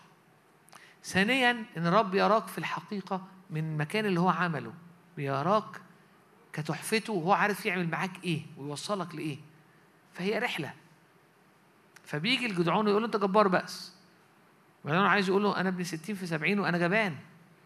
أنا جبان ومش هعرف أعمل حاجة. الرب يقول له أنت جبار بأس. أنا هقيمك وهتحمشي معاك السكه عشان تكون قاضي لإسرائيل. لموسى يقول له أنت هتكون موسى. الكتاب بيقول بعد كده إن الرب قال إن الرب لما كان بيتكلم يقول أنا كنت بتكلم مع موسى زي واحد بيكلم واحد صاحبه. حياة موسى غير عادية. غير عادية. الحاجة المشجعة إنها ابتدت من حتة أو في نقطة مهمة جدا في بدايات موسى بيقول له ما ينفعش. ما أقدرش. أصل أنا ومش من النهارده ولا امبارح يا رب ده من زمان قوي أنا ما ينفعش. والرب يقول له تعالى امشي معايا. إحنا كتير لما أنا أنا فاكر كتير قوي لما تسمع وعظات زي دي تفكر في إيه؟ اللي هعمله. لا أنا مش بفكر في اللي هتعمله لا أنت هتعمل كتير. لكن موسى وجهه كان يلمع مش بس اللي هو بيعمله هو نفسه بقى حاجة تاني وده الأهم. يعني سهل قوي لو أنت شاكوش لو تكسر حاجة. ما تقعدش تفكر إنك أنا عايز أكسر دي عايز لما تبقى شاكوش سهل. لما تبقى أنت صلب وقوي وهتكسر. لو أنت ما تحولتش وبقيت ما بقتش شاكوش وبقيت أي حاجة تانية بقيت ألم لما تيجي تحاول تكسر يمكن حاجة تتكسر بس أنت هتتكسر معاها. فالفكرة مش أنت هتعمل إيه. الفكرة أنت مين وبقيت عامل إزاي. Who you are being. فرب كينونتك بقت عاملة إزاي؟ انت بقيت عامل إزاي؟ رب عايز تشتغل معاك عشان انت تتغير. انت تبقى في ملء المجد. انت تبقى تحفة. انت تبقى عمله بالكامل. ساعتها هيطلع منك أمور غير عادية بسهولة بسلاسة. ومش التركيز على اللي انت بتعمله رغم إنه مهم جدا لكن رب مهتم قوي بانت إيه. لأن انت إيه وانت بتفكر إزاي ومشاعرك عاملة إزاي وتركيبتك عاملة إزاي؟ مريحة مشبعة. مشبعة. لنكون مثله. ليكون هو بكر وسط إخوة كثيرين. فأنا جبت المثالين دول عشان أقول لك إنه اللي أنت عديت بيه واللي أنت شفته كأنه بيحدك وبي condition you بيبقى كأنه بي بي بي بي بي بيربطك وبيربط وبيحد النهارده بتاعك وبكرة بتاعك. ورب عايزك تخرج من اللي انت كنت تعدي بيه واللي انت عشت فيه سنين. إزاي اخرج منه؟ ان أنا اقبل اني امشي مع رب سكة فيها بقول له انت قادر انك تعمل معايا أكتر جدا مما اطلب أو افتكر. لأن أنا افكاري ملخبطة. واللي أنا بطلبه كتير هيبقى صغير. ورؤيتي وسماعي و... ال... ال... إزاي أنا ب... ب... ب... بفسر اللي انت بتقوله لي هيبقى دايما صغير. أنا مقاسي إكس سمول وانت مقاسك إكس إكس إكس إكس لارج فكل حاجة انت بتقولها لي بروح واخدها على الاكس سمول وتبقى عاملة كده. مع إن انت مقاسك أو اللي انت عايز تعمله معايا قد كده.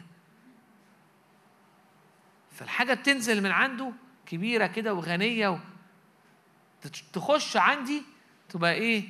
Matchbox عارفين عربات حاجة حاجة صغيرة زي عربات ال Matchbox بتاعت زمان. يعني يعني ينزل لك حاجة كبيرة تبقى عندك أنت إيه bitty باك كده هو حاجة صغيرة خالص. مش حاجة مش صغيرة عشان cute صغيرة ما تكفيش. صغيرة ما ما تنفعش. الشعب اللي خارج من مصر وكان الرب معاه حاجة عظيمة. طول الوقت ما كانش عارف يؤمن. طول الوقت ما كانش عارف ليه ما كانش عارف؟ عشان العبودية. عشان اللي عدى بيه زمان. مش عارف يؤمن مش عارف يمشي مش عارف يستقبل مش عارف. عشان اللي فات. والرب قال انهم مش في الأول قال مش عارفين يسمعوا عن موسى عشان العبودية القاسية اللي كانوا فيها. مش عارفين يؤمنوا عشان اللي حصل معاهم زمان. فتيجي تقول لي طب خلاص يعني اللي فات اللي فات ده هو اللي هيفضل رابطني. أقول لك لا. هو هم فعلا مش عارفين يؤمنوا عشان اللي فات. لكن موسى كان عدى بفات كتير. هنا بقى هنا بقى مربط الفرس. اللي فات بتاعك بيربطك طول ما انت ماشي في الطبيعي. لما تبتدي تعيش مع الرب وماشي ورا الرب في مجد بتبتدي عينيك تتغير. التبعية بتغير عينيك. بمعنى إيه؟ لما موسى ابتدى العلية كانت كان اختبار وكانت حاجة قوية لكن ما وقفش هنا. هو موسى خرج من المكان ده والرب سايسه. هات أخوك يمشي معاك ويتكلم عنك. طبعا لما تقرأ القصة بعد كده أخوه يعني في أول حياته في أول شوية كان سنده شوية يمكن لكن هو بعد كده طار. موسى راح في حتة تاني خالص ولا كان محتاج آه، هارون ولا محتاج حد. بقى في حتة تاني. ليه في حتة تاني؟ إنه فضل ماشي مع الرب خطوة بخطوة في علاقة قريبة جدا بيرى المجد وبيستقبل من الرب والمسير ده غير حياته وغيره هو. وغير كينونته وحقق دعوة الرب في حياته. فلو بنقول إن الماضي بتاعي واللي أنا الطريقة اللي بفكر فيها بتخليني متوقع إيه اللي هيحصل بكرة ارمي بقى ده. إزاي أرميه؟ افضل ماشي مع الرب. استقبل اللي الرب عايزه. خلي الرب يشكل انائك خلي الرب يتعامل معاك وافضل ماشي معاه. هتتحول من إنسان عادي. ده لو أنت كويس قوي هتبقى عادي. طبعا إحنا في ناس كتيرة قوي ممكن تكون وسطنا مش عادية. هي أقل من العادية. يعني أنا بحط نفسي في الحتة دي. يعني أنا اختباري إن أنا لو كنتش التصقت بالرب ومشيت معاه سكة يعني أنا كنت بقى كنت بقى يعني أقل من ولا حاجة في كل لأن ال ال أنا إدراكي لشخصيتي والإنائي و- و- ولما ببص لورا لا أنا كنت أروح أنا كنت ولا حاجة. كنتش عارف أعمل حاجة. يعني في ناس كتيره عادية في العالم تبقى أحسن مني مليون مرة. ولكن المسير يوم ورا يوم يوم بعد يوم غلطات آه، آه، سقطات. عارف لما بيقول لك آه، سرت كبهيما عندك لكني دائما معك؟ يعني فأنت في وقت بتتعامل بتتحرك مع الرب كأنك وبتبقى غبي وبتبقى بهيم وبتبقى مش فاهم حاجة وهو عايزك يمين بتروح شمال ويروح يجيبك وتقعد تنطح عشان بس في النهاية انت عايز تلتصق بيه حتى لو انت تحت الصفر.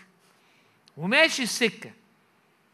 لأن قال له صرت كبهيما عندك مش فاهم حاجة بتكلم إيه لكني دائما معك لكني ملتصق بيك.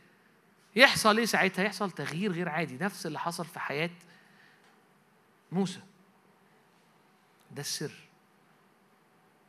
عشان أنا أنا عندي 45 سنة. فعرفت ربنا وأنا عندي 11 وأنا عندي عشرة ونص. وشفت بقى قابلت ناس كتيرة وشفت مؤمنين كتيرة وناس كتيرة قوي كانت فعلا قلبها واللي عندها وتربيتها وخلفيتها أحسن بكتير قوي قوي قوي من ناس كتيرة تانية. لكن اللي فعلا النهاردة بتشوفهم متغيرين وبقوا حاجة تانية خالص هم الناس اللي التصقوا بالرب. رغم إنهم ممكن كانوا كانوا الأول تحت بكابورت. أو يعني حاجة صعبة خالص. لأنه هو اشتغل الرب فصار فصار الشخص ده عمله. ابتدى الرب يتعامل معاه ويقربه للمقاصد فبقى حاجة مختلفة. فمش مهم أنت فين أو مش المهم أنت بتعمل إيه أو أنت قد إيه فيك عقد أو أنت فيك قد إيه ضعف أو قد إيه. الفكرة في الالتصاق بالرب.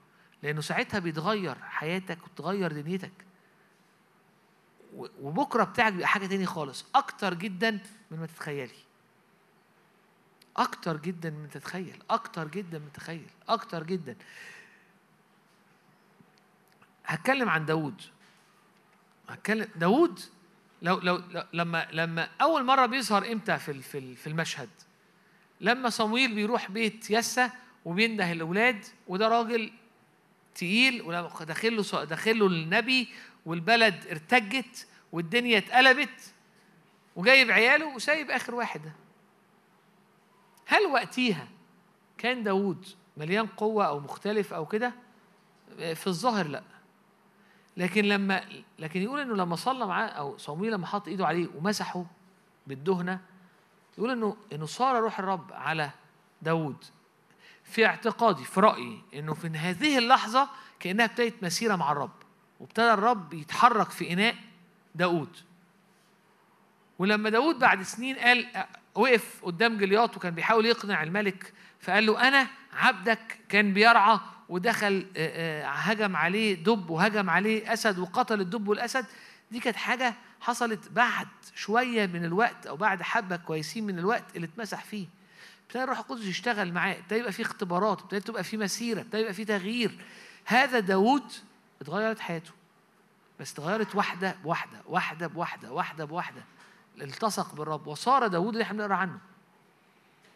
طب داود أكبر حاجة كان بيفكر فيها زمان أول ما اتمسح يعني قبل إنه إيه؟ هيبقى عنده شوية غنم كتير. هيبقى شخصية بس كذا. داود لما مشي المسيرة صار إيه؟ صار داود الملك كإناء وكحكمة وكا وكا وكا وكا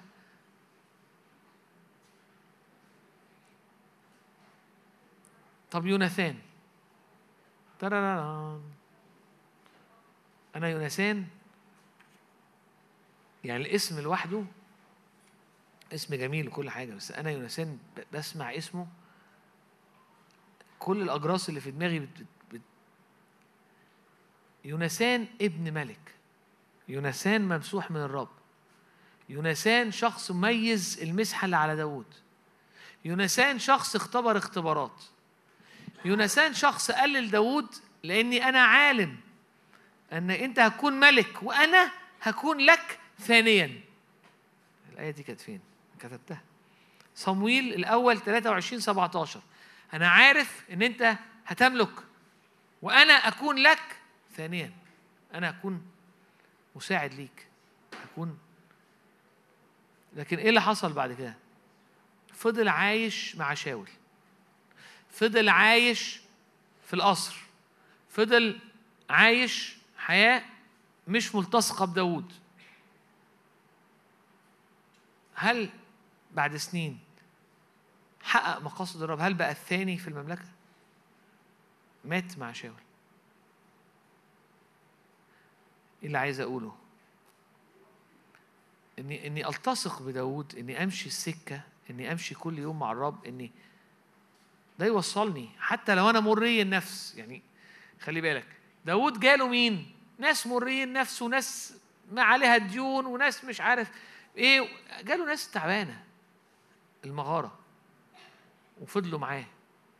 ولكن الراجل ده في الوقت ده كان عنده تمييز. اللي هو يوناثان. وكان عنده مسحة وكان الرب عمل وكان بي الرب عمل بإيده خلاص و و و. لكنه ما اتحركش ورا داود وراح قعد في المغارة معاه. بعد سنين نلاقي الناس اللي هي كانت مريه النفس بقوا جبابرة بأس. بقوا ناس أبطال داود والكتاب بيتكلم عنهم وروح القدس حرك عليه وحاجة غير عادية. وتلاقي يوناثان مات مع شاول. هو دي الوعظة. هي دي اللي أنا بحاول جاي أحاول أقوله. مش مهم انت في أي حتة. يعني انت ممكن تكون يونسان بس هي الفكرة انك تلتصق بداود برضه. انك لو ما التصقتش مفيش تتميم. ممكن تكون مري النفس وحالتك مبهدلة و لكن لو التصقت بالرب ومشيت السكة هتصير من أبطال داود لأن نحن عمله مخلوقين في المسيح يسوع الاشياء أو حاجات وأمور عظيمة سابقة أعدها لكي نسلك فيها. قادر أن يفعل فوق كل شيء أكتر جدا مما نطلب أو نفتكر. انت مش قادر تشوف ده. ليه مش قادر تستقبل ده؟ ليه مش قادر؟ عشان نفسيتك مضغوط عليها. ليه؟ بسبب حاجات حصلت زمان. بسبب قد إيه توقعاتك محدودة. ده مش مهم. مش مهم. تبتدي من حتة حاسس آه أنا مصدق آه أنا فاهم آه. بس تلتصق. حتة كده على المشي بقى في الالتصاق. لما تبص على حياة داود هتلاقيه ابتدى الحياة بقى الحياة قاعد روح الرب عليه بيرعى الغنم عمال يختبر اختبارات عمال يكتب ترانيم عمال الرب يستخدمه في الترانيم وهو قاعد لوحده حاسس بالحضور الدنيا بامبي. بامبي. وبعدين بقى يطلع جلياط وداود يطلع للمشهد مليان قوة ومليان ومليان ويصنع انتصار. ويخش على الملك ويشتغل هناك. وبعد شوية تلاقي الظروف حصلت إيه؟ ظروف صعبة هربان الملك بيجري وراه وعاش سنين كده. الحياة مش هتبقى كلها أنا برعى الغنم والدنيا بامبي. هتحط في حتت هتحط في أوقات. مش معنى إني ماشي ورا داوود إن الدنيا بامبي. أو إن كل حاجة مريحة. أو إن كل حاجة واسعة. لا أنت بتمشي وراه. في أوقات حاسس إن الظروف ضغطاك. طب أنا عايزها تتغير ما بتتغيرش. لو داوود ركن في حتة هو أنا ليه بطارد؟ هو أنا ليه حاصل لي كده؟ هو أنا ليه مش عارف إيه؟ طب طب أنا هنتهر شاول. طب أنا هروح أشتكي لصمويل. طب أنا هروح عشان صمويل يصلي لي أقول له بقول لك إيه؟ أنت مسحتني قبل كده وأنا هو أنت اللي جيت لي مش أنا اللي جيت لك؟ وأنت اللي قلت لي يا مالك مش أنا اللي قلت لك؟ وأنا ما عملتش حاجة من ساعتها. أنا أمين ده يكون جزاتي. وبعدين إحنا ما اتفقناش على كده. يا أخي العمر مش بعدها أنا بقالي كام سنة في في في, البهدلة دي أنا ابن ناس برضه. ما عملش كده. طب ما الدنيا كانت ضيقة. إيه المشكلة؟ لا أنا عايز الواسع. مش دايما تبقى واسعه سواء معاه أو مش معاه. يعني اوعى تفتكر طب أنا مش همشي مع ربنا ما هتبقى ضيقة برضه. ما تخافش. يعني بس دي بقى إيه؟ دي من بره ودي من جوه. فقصدي أقول إيه في التبعية؟ في أمور. إيه يسأل من الرب؟ يقول له أصعد يقول له أصعد. فيصعد. ويقول الرب يقول إنه يغلب الأعداء يقول اقتحم الرب أعدائي أمامي. في ده. وفي أوقات في حاجات في العيلة في حاجات في البيت في حاجات حواليا الظروف صعبة. it's okay وبتعلم إزاي أعيش في الظروف الصعبة بالرب وبيطلع من المغارة جاهز إنه حتى يعرف يحكم يعرف يملك. من غير سنين الأولانية كان هيبقى أقل حكمة وأقل قوة وأقل فهم إنه يحكم. يعني دول إعداد دول إعداد آه بس مش بس كده دول دول أيام جميلة. جميلة في ان الرب موجود حتى والأوقات صعبة. عادي. يعني إيه؟ فيها الرب استخدمه إن ان إن الناس المريه نفسه بقوا أبطال داوود. فيها الرب علم يديه القتال وأصابعه الحرب. فيها هو نضج فيها هو اتغير فيها هو غلط. يعني غلطات كتيرة حصلت. وفيها هو في نفس الوقت عمل أمور كتيرة رائعة. فعايز أقول إنه هو ده المسير إن أنا ماشي مع الرب. أنا ليه بقول كده؟ لأن كتير من في الاجتماع وتحصل حاجة مثلا في البيت أو الظروف فتيجي الناس إيه عارفين الجمل لما بيبرك؟ يقعد ما يقومش. فتيجي الناس تبرك في حتة إيه بص بقى أنا عندي المشكلة الفلانية وأنا قاعد هنا لحد ما تحل. فتقعد مع جون تقطع هدومه تخلص جون تروح قاعد مع مش عارف مين تشد في شعره وتغرس مش عارف مين تروح قاعد مع سامر تمسك في في قميصه اللي هو إيه بص أنا ما ما مش قابل أنا مش قادر. أنا بصلي أنا بنتهر أنا صمت أنا حلمت أنا ماشي. طب ما طب يوسف. طب دانيال. إيه المشكلة؟ فالمسير مش معناه إن الدنيا linear أو يعني خط مستقيم طالع لفوق بمعنى إن الظروف إيه؟ يعني من بامبي لبامبي. من فوشيا لبامبي يعني والحياة إيه؟ كل شوية إيه؟ باسكالات ألوان جميلة و... الحياة مش كده. مش كده مش لازم تبقى كده. لأن يوسف كان عايش في مجد في بيت أبوه وكان مليان قوة وفجأة لقى نفسه في الشارع. أو في العبودية. وهناك كان في معية وكان في حضور وكان في آه، آه، روح الرب كان معاه وكان بيتحرك في روح الحكمة والإعلان وكان بيتحرك في المشورة والقوة وفي المعرفة ومخافة الرب. في أشعياء 11 وفضل ينجح. وابتدى يطلع. وبعد كده جيب قابل آه، السيدة الغير فاضلة مرات فرعون فوتيفار فوتيفار. وبعدين راحت ملبساه في الحيط ورمياه في السجن. وبعدين كان في السجن كان برضه fresh مش fresh يعني مفيش حاجة خالص لكن ما كانش مكتئب. ده هو كان داخل على الناس يقول لهم إيه مالكم النهارده عابسين الوجه ومتضايقين ليه. إيه يا عم إحنا إحنا كلنا عابسين هنا. لا هو ما كانش عابس. ف... ف... مش عايز أطول عليكم لكن عايز أقول إنه يعني هي شوية نقط بس ممكن تساعدك. يعني بحاول أبقى practical شوية ليه؟ عشان ما أجيش أقول لك حاجات عايز عايز أقول لك إنه it's okay okay.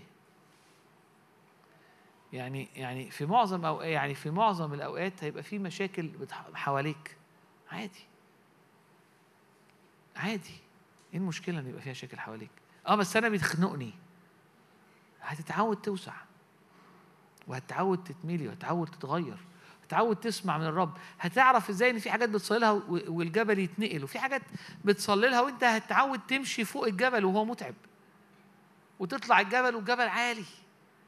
بس هتنتصر وهتتغير. وبعد كده هتبقى حاجة Power Rangers يعني تبقى حاجة صاروخ. حاجة كده إيه بتطلع الجبال بسهولة وبتنزل من الجبال بسهولة. وتبص الناس تقول إيه ده إيه الحلاوة دي؟ ما الحلاوة دي ما جاتش من إيه؟ ما نمتش بالليل صحيت الصبح حلاوة. فاهم أنا أنا أنا أنا في مسير. في مسير في الحياة عشان أوصل للحلاوة في مسير طويل. ده ده داوود يقول كده في مسير عشان أبقى داوود. في مسيرة عشان أبقى عشان يوسف يحكم مصر مسيرة. لكن الفكرة في إيه؟ بحسب القوة التي تعمل فينا. أنت في قرار بتاخده. يعني ده اللي أنا نفسي تطلع منه بس من الكلمتين إحنا قعدنا نقولهم دول. في قرار بتاخده إنه أنا معاك. أنا حمار معاك أنا بفهم معاك. ماشي؟ أنا واقع معاك أنا بص أنا معاك. أنا مش أنا مش هروح حتة. أنا ملتصق بيك. هنا ال الناس المري النفس اللي عليهم ديون اللي اللي رايحين في في في في, في 60 مش عارف إيه بيلتصقوا بداوود بعد وقت في مسيرة بتلاقيهم أبطال. حتى لو طيب لو انت الدنيا حلوة ومستخدم وابتديت ان انت مفيش التصاق مفيش مفيش مفيش فمش بتتمم. يونسان لم يكن ثانيا لداود. ما شافش اللي الرب قاله له ما شافوش.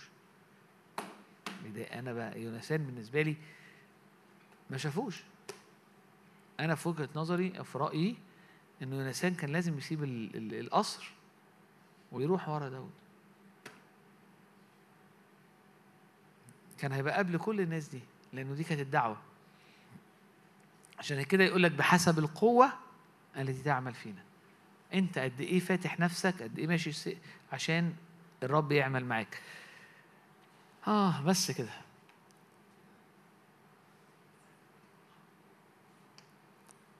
مرة تانية أو يعني أنا خلصت أهو في النوتس كلها. كت- كتبت لكم نوتس النهاردة. ومعلم وإيه؟ لا شكرا شكرا.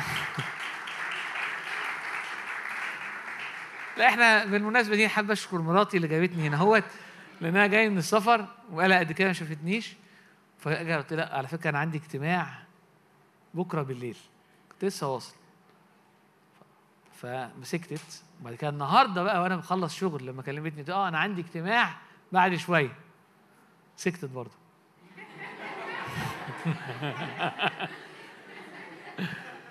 فانا عايز أشكرها النهارده. وإحنا قاعدين هنا وعلى ال streaming لو بتتفرج علينا. متشكرين تينا جدا. ولو دي مش على ال streaming يا ريت تقطعوها لي وتبعتوها لي عشان أوريها لمراتي.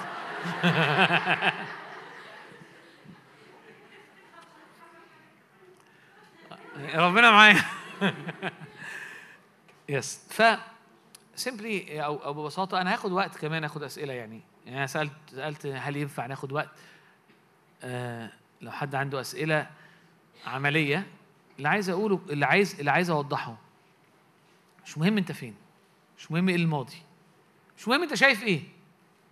يعني لو شايفها صعبة وسودة مش مهم. الرب فاهم يعني ما, ما, ما, ما- ما قفلش على موسى. ما قالش موسى بقول لك إيه؟ تعبتني يا أخي اركن. فضل وراه. ما قالش لجدعون طب بص بقى أنا قلت لك وأنت ما آمنتش مع السلامة. ده في واحد ما يعني من كتر ما كان بيجعجع قال له بص أنا هخليك ما تتكلمش ولا تعمل أي حاجة لحد لما يتحقق الوعد عشان أنت إيه لسانك هيتعبك. يا رب يكمل معاك جامد. أهم حاجة أنت تلتصق فيه. المسلم أهم حاجة إنك تفهم إنه أنت عمله. ما تبصش على نفسك النهارده. ما تبصش على ظروفك النهارده. يعني ممكن فعلا واحد يقول لك يا أخي أنت فعلا إنسان فظيع ويبقى عنده حق. تبقى أنت فعلا إنسانة فظيعة وأنت فعلا إنسان فظيع. ماشي مفيش مشكلة. إيه المش... أنت أنت ابتديت من نقطة إن أنت فظيع. أوكي. في مسيرك مع الرب تبقى حاجة تاني خالص. حاجة تاني خالص. التغيير بيبقى غير عادي. أنت إنسان تافه. ماشي. النهارده أنا تافه. ممكن تكون حقيقة. النهارده أنا شخص فاضي. فارغ خفيف كتير قوي بقابل ناس كانوا معاك في مدرسة كانوا معاك في حتة ما غيروش قوي اتغيروا الع... ممكن غيروا لأحسن بس لما تقابل شخص مشي مسيرة مع الرب وبتقابله انت ما بتعرفوش حتى هو مؤمن في الأول انت بتقول هو وبيبقى دايما حاسس هو إيه اللي حصل معاك؟ قريت إيه؟ شفت إيه؟ سافرت فين؟ طب أنت درست إيه؟ طب أنت بس الفكرة إن ده الروح القدس ودي المسيرة فيو كانوت الإنجليزي يقول لك يو كانوت انلوك هيم يو كانوت انواير هيم يعني ما بتعرفش تفكه ما تعرفش تفهم شفرته دي ده حصل معاه إزاي؟ ده دي ده, ده, ده بقى اللي هو حصل مع موسى. ده اللي حصل مع داوود ده اللي حصل مع يوسف ده اللي حصل مع دانيال. روح الرب على داوود في مسيرة مع الرب بين لأن الروح عليه فداوود بيتغير بيتشكل بي... عكس اللي حصل مع شاول تماما. لقطات من استخدام لقطات من قوة وبعد كده آه، مين آه، يعني راح في مع هنادي. فين هنادي؟ راح في ده يعني. راح في حتة صعبة. مفتاح عربي دي؟ آه.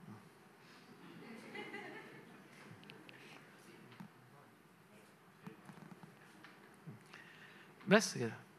ف قد انت أنا جاي النهارده أقول لك انت عن انت لك مستقبل غير عادي وانت ليكي مستقبل غير أكتر جدا مما تتخيل وأكتر جدا مما تطلب أو تفتكر. مش بس اللي هتعمله مش بس الظروف لا انت نفسك انت هتكون حاجة تاني غير عادية بحسب القوة اللي تعمل فيك والرب عايز يعمل ده والقوة موجودة. امشي المسيرة عيش مع الرب تحرك وراه ما تبقاش ما تبقى ما تبركش ما تركنش ما تعصلكش لما تلاقي نفسك في المغارة أو لما تلاقي نفسك في السجن يعني السجن اللي هو مش لازم السجن السجن يعني أو لما تلاقي نفسك في بابل أو لما تلاقي نفسك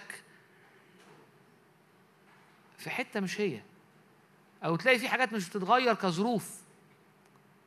لا، أنت أوسع بكتير واللي الرب واخدك ليه أوسع بكتير من إنك أنت تقف وتركن بسبب ظرف بسبب حاجة بسبب مشاعر بسبب حاجة حاصلة معاك. أمين؟ أنا خلصت. شكرا. إحنا هنبدل. هنعمل إيه بقى؟ هتاخد المايك ده. بس اديني مايك تاني؟ اللي ورا أنا الفكرة إن أنا قصدت إنه إحنا يعني ساعات بن... بنخدم خدمات زي أو بن... بنتكلم في حاجة زي كده والناس عندها تساؤل خصوصا حاجة ليها دعوة بالحياة و... فتحس إن الوعظ إيه؟ رمى اللي عنده وجري بس لو قعد قدامي أنا هعرف أظبطه. فأنا قاعد قدامك وأنت اسألني واظبطني. بس كده. مين عنده سؤال؟ مين عنده تعليق؟ مين عنده يعني عايز حاجة يعني أي سؤال أي إيضاح أي حاجة.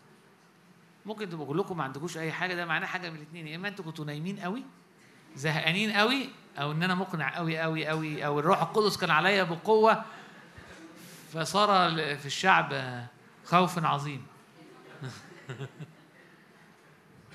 دايما ال- ال- اللي بيبتدي في الأول ده هو ال breaker.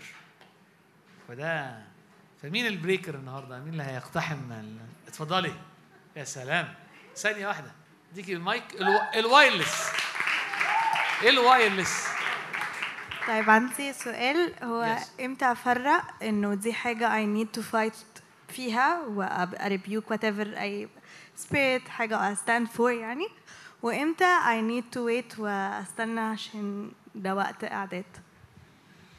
أوكي. ده ده سؤال حلو قوي إزاي أفرق؟ إيه الحاجات اللي أنا محتاج أفضل أحارب فيها أفضل أمشي فيها أفضل أ- وإمتى الحاجة اللي المفروض يعني أقف. كتير قوي أنا ممكن أبقى مش عارف الفرق. بس أنا مش هقف عند حتة معصلجة وأقول هي معصلجة ليه وأقف. في أي وقت الحاجة وقفت مرة واثنين وثلاثه أنا بفضل حاططها قدام الرب مفيش مشكلة. بس أنا مش بقف عندها. أنا مش بقف عندها. يعني لو تفتكري يوسف لما لما شرح الحلم للخباز والساقي قال قال قال له إيه للخباز؟ قال له اذكرني عند فرعون. الكتاب بيقول إنه اتنسى. مش عارف نسيه إزاي. اتنسى. هو بالنسبة له كان حاسس إنه أكيد الرب هيطلعني وفعلا الرب كان عايز يطلعه. فكان بس في نفس الوقت كان فضل يحاول. ساعات كان بيحاول بيصلي بإيمان وساعات كان بيحاول إنه باب مفتوح احاول أزقه. لكن في النهاية هو ما ركنش هنا. هو ده قصدي. أنا ممكن أفضل أصلي حاجة في البيت حاجة في الشغل هفضل أصلي. لكن أنا حياتي ما بتلفش حواليها. أوكي؟ ولا ولا أنا عايش لما الدنيا بتبقى قربت بنتشي ولا لما الدنيا شكلها بتبقى أربع خطوات لأن ساعتها إيه إبليس يعملني يعني زي يلعبني لعبة. يقعد يعمل لي كده ويرجعني كده فأنا عمال أتحرك. أنا مش هبني هناك كأن مزار والف حواليه. أنا ماشي ورا الرب والأمور اللي أنا بحطها قدام الرب أمين واللي بتتغير أمين واللي ما بتتغيرش أنا بفضل أصلي لها لكن هي مش ال center. هي على الأطراف. هو ال center. فأنا كتير مش ببقى عارف فرق. وفي أوقات بعرف أفرق. ومع الوقت بتعلم إني أبقى عندي تمييز أكتر. هحكي لكم قصة ضحك أول ما دخلت الجامعة جبنا جبت عربية أو جات لي عربية. بس كانت مستعملة. غالبا الراجل ضحك علينا. العربية غالبا كانت مقلوبة. كان فيها مشكلة. فكل شوية يحصل فيها حاجة. شكلها رهيب. العربيه حلوة فكان شكلها حلو. شكلها من بره زي الفل. وأنا كنت مؤمن. كنت بقالي كتير بصلي العربية وفجأة جت بصورة جميلة. فانا فاكر كنت أركن وأنزل أصلي العربية. أحط إيدي على الكبوت وأصلي العربية عشان ما تعطلش. مفيش. كل شوية يحصل الكاوتش مش عارف في إيه. العربية شكلها حلو بس فيها حاجة غلط. وفجاه بقى إنه بطريقة غير عادية بعد ثلاث سنين وهي المفروض ان العربيه مش هتتغير بقى. أنت عارف لما بتجيب. في العصر بتجيب عربية ما بتغيرهاش. رحت حتة سافرت حاجة رجعت ما لقيتش عربية. لقيت عربية ك... عربيه تانية خالص جديدة لانج حاجة اخر اراجه فالحل اللي أنا كنت فاكره إن العربية لازم تتصلح. وقعدت أصلي سنين ما اتصلحتش اتغيرت. بس لو أنا قعدت الثلاث سنين دول عمال ألف حوالين العربية وليه يا رب كده؟ في ناس تعمل كده ليه يا رب؟ ليه الحاجة اللي كان نفسي فيها يطلع فيها كده؟ أنا مش فارق معايا حاجة مادية بس ليه أنا بنتهر ال أبويا يعني. ربنا كان تخافوش يا جماعة أبويا عادي. بس أبويا غير لي العربية. ودي معجزة. يعني اوعى تفتكر آه ابوه لا دي معجزة. لأنه ما حدش كان واخد باله العربية فيها مشكلة. أنا ما عادش كنتش بقول لبابا على فكرة العربية فيها مشكلة أنا كنت مع نفسي. فهو ما يعرفش إن في مشكلة. أنا اللي عارف.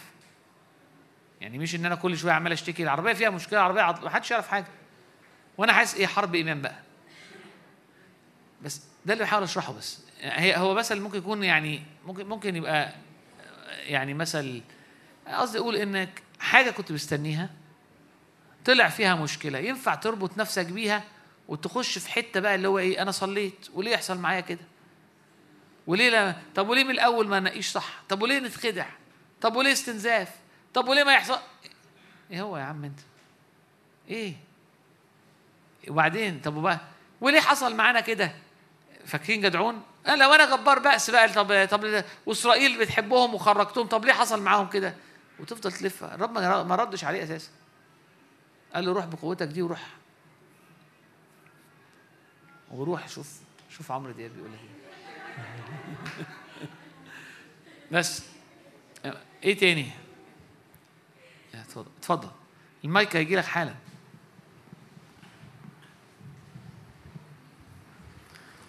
حضرتك كنت بتتكلم آه، بتقول إن الرب بيسكب حاجة كبيرة جدا وأنا بستقبلها بتبقى بتوصل لعندي أنا انه عيب مني أنا بتبقى حاجة صغيرة جدا أنا لو عارف ده وواقف بإدراك إن فعلا الرب بيسكب حاجة كبيرة وأنا عايزها زي ما هي آه، وحاسس إن في حاجة غلط إيه. إيه. أو إيه الخطوة اللي بتتاخد في الوقت زي ده okay ده ده سؤال حلو. أنا أنا قصدت إنه أنا بستقبلها ببقى شايفها كأنها صغيرة لكن هي ما بتصغرش هي بتفضل كبيرة جوايا. بس أنا إدراكي ليها إن هي صغيرة. فلو أنا تجاهلت اللي أنا توقعي يعني ممكن ربنا يكلمك كلمة وأنت تحس إنه آه دي معناها كذا. لا لا. دايما قول لنفسك لا معناها أكبر بكتير. لا اللي حصل أكبر بكتير. الشيطان دايما يقول لك إيه؟ شايف اللي حصل معاك في المؤتمر؟ أنت كنت حاسه كبير ده صغير. لا هو كذاب. ده أنت خدته واللي أنت حاسه ده مقاس إكس سمول واللي حصل معاك triple X large هو بيقول لك اللي حصل معاك ده ولا حاجة.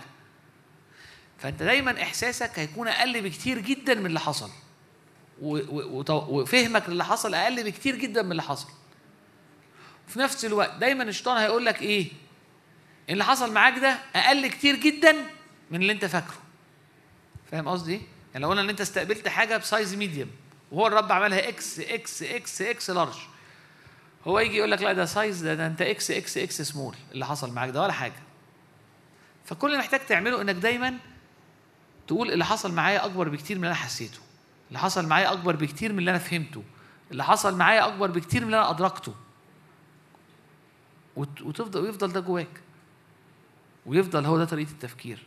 إنه لأنه بيعمل أكتر جدا مما نطلب أو نفتكر. أكتر من اللي نفهمه. إيه تاني؟ أنا مش عايز اقعد إيه تاني؟ اتفضلي.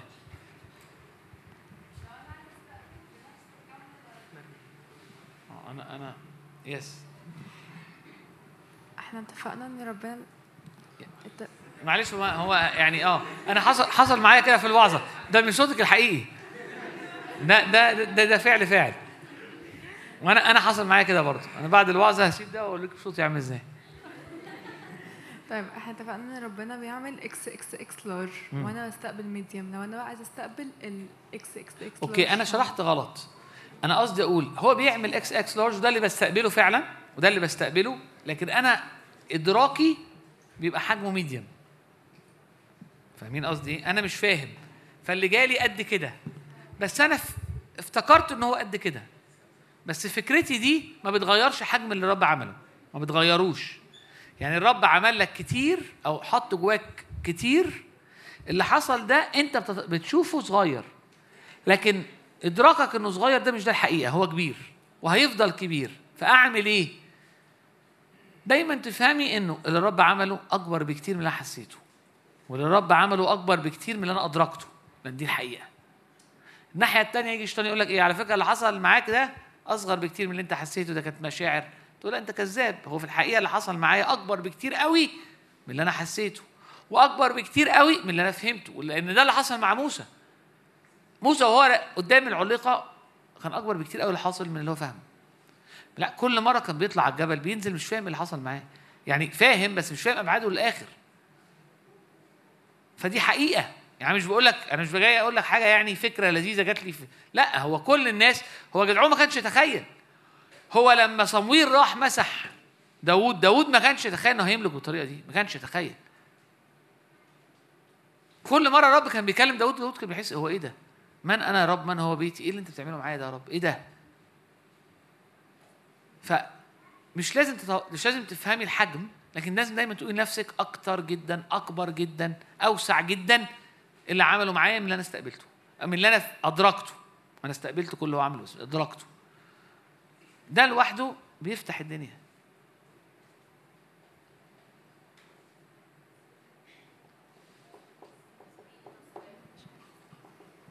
طيب عندي سؤال بسيط. اتفضلي اتفضلي.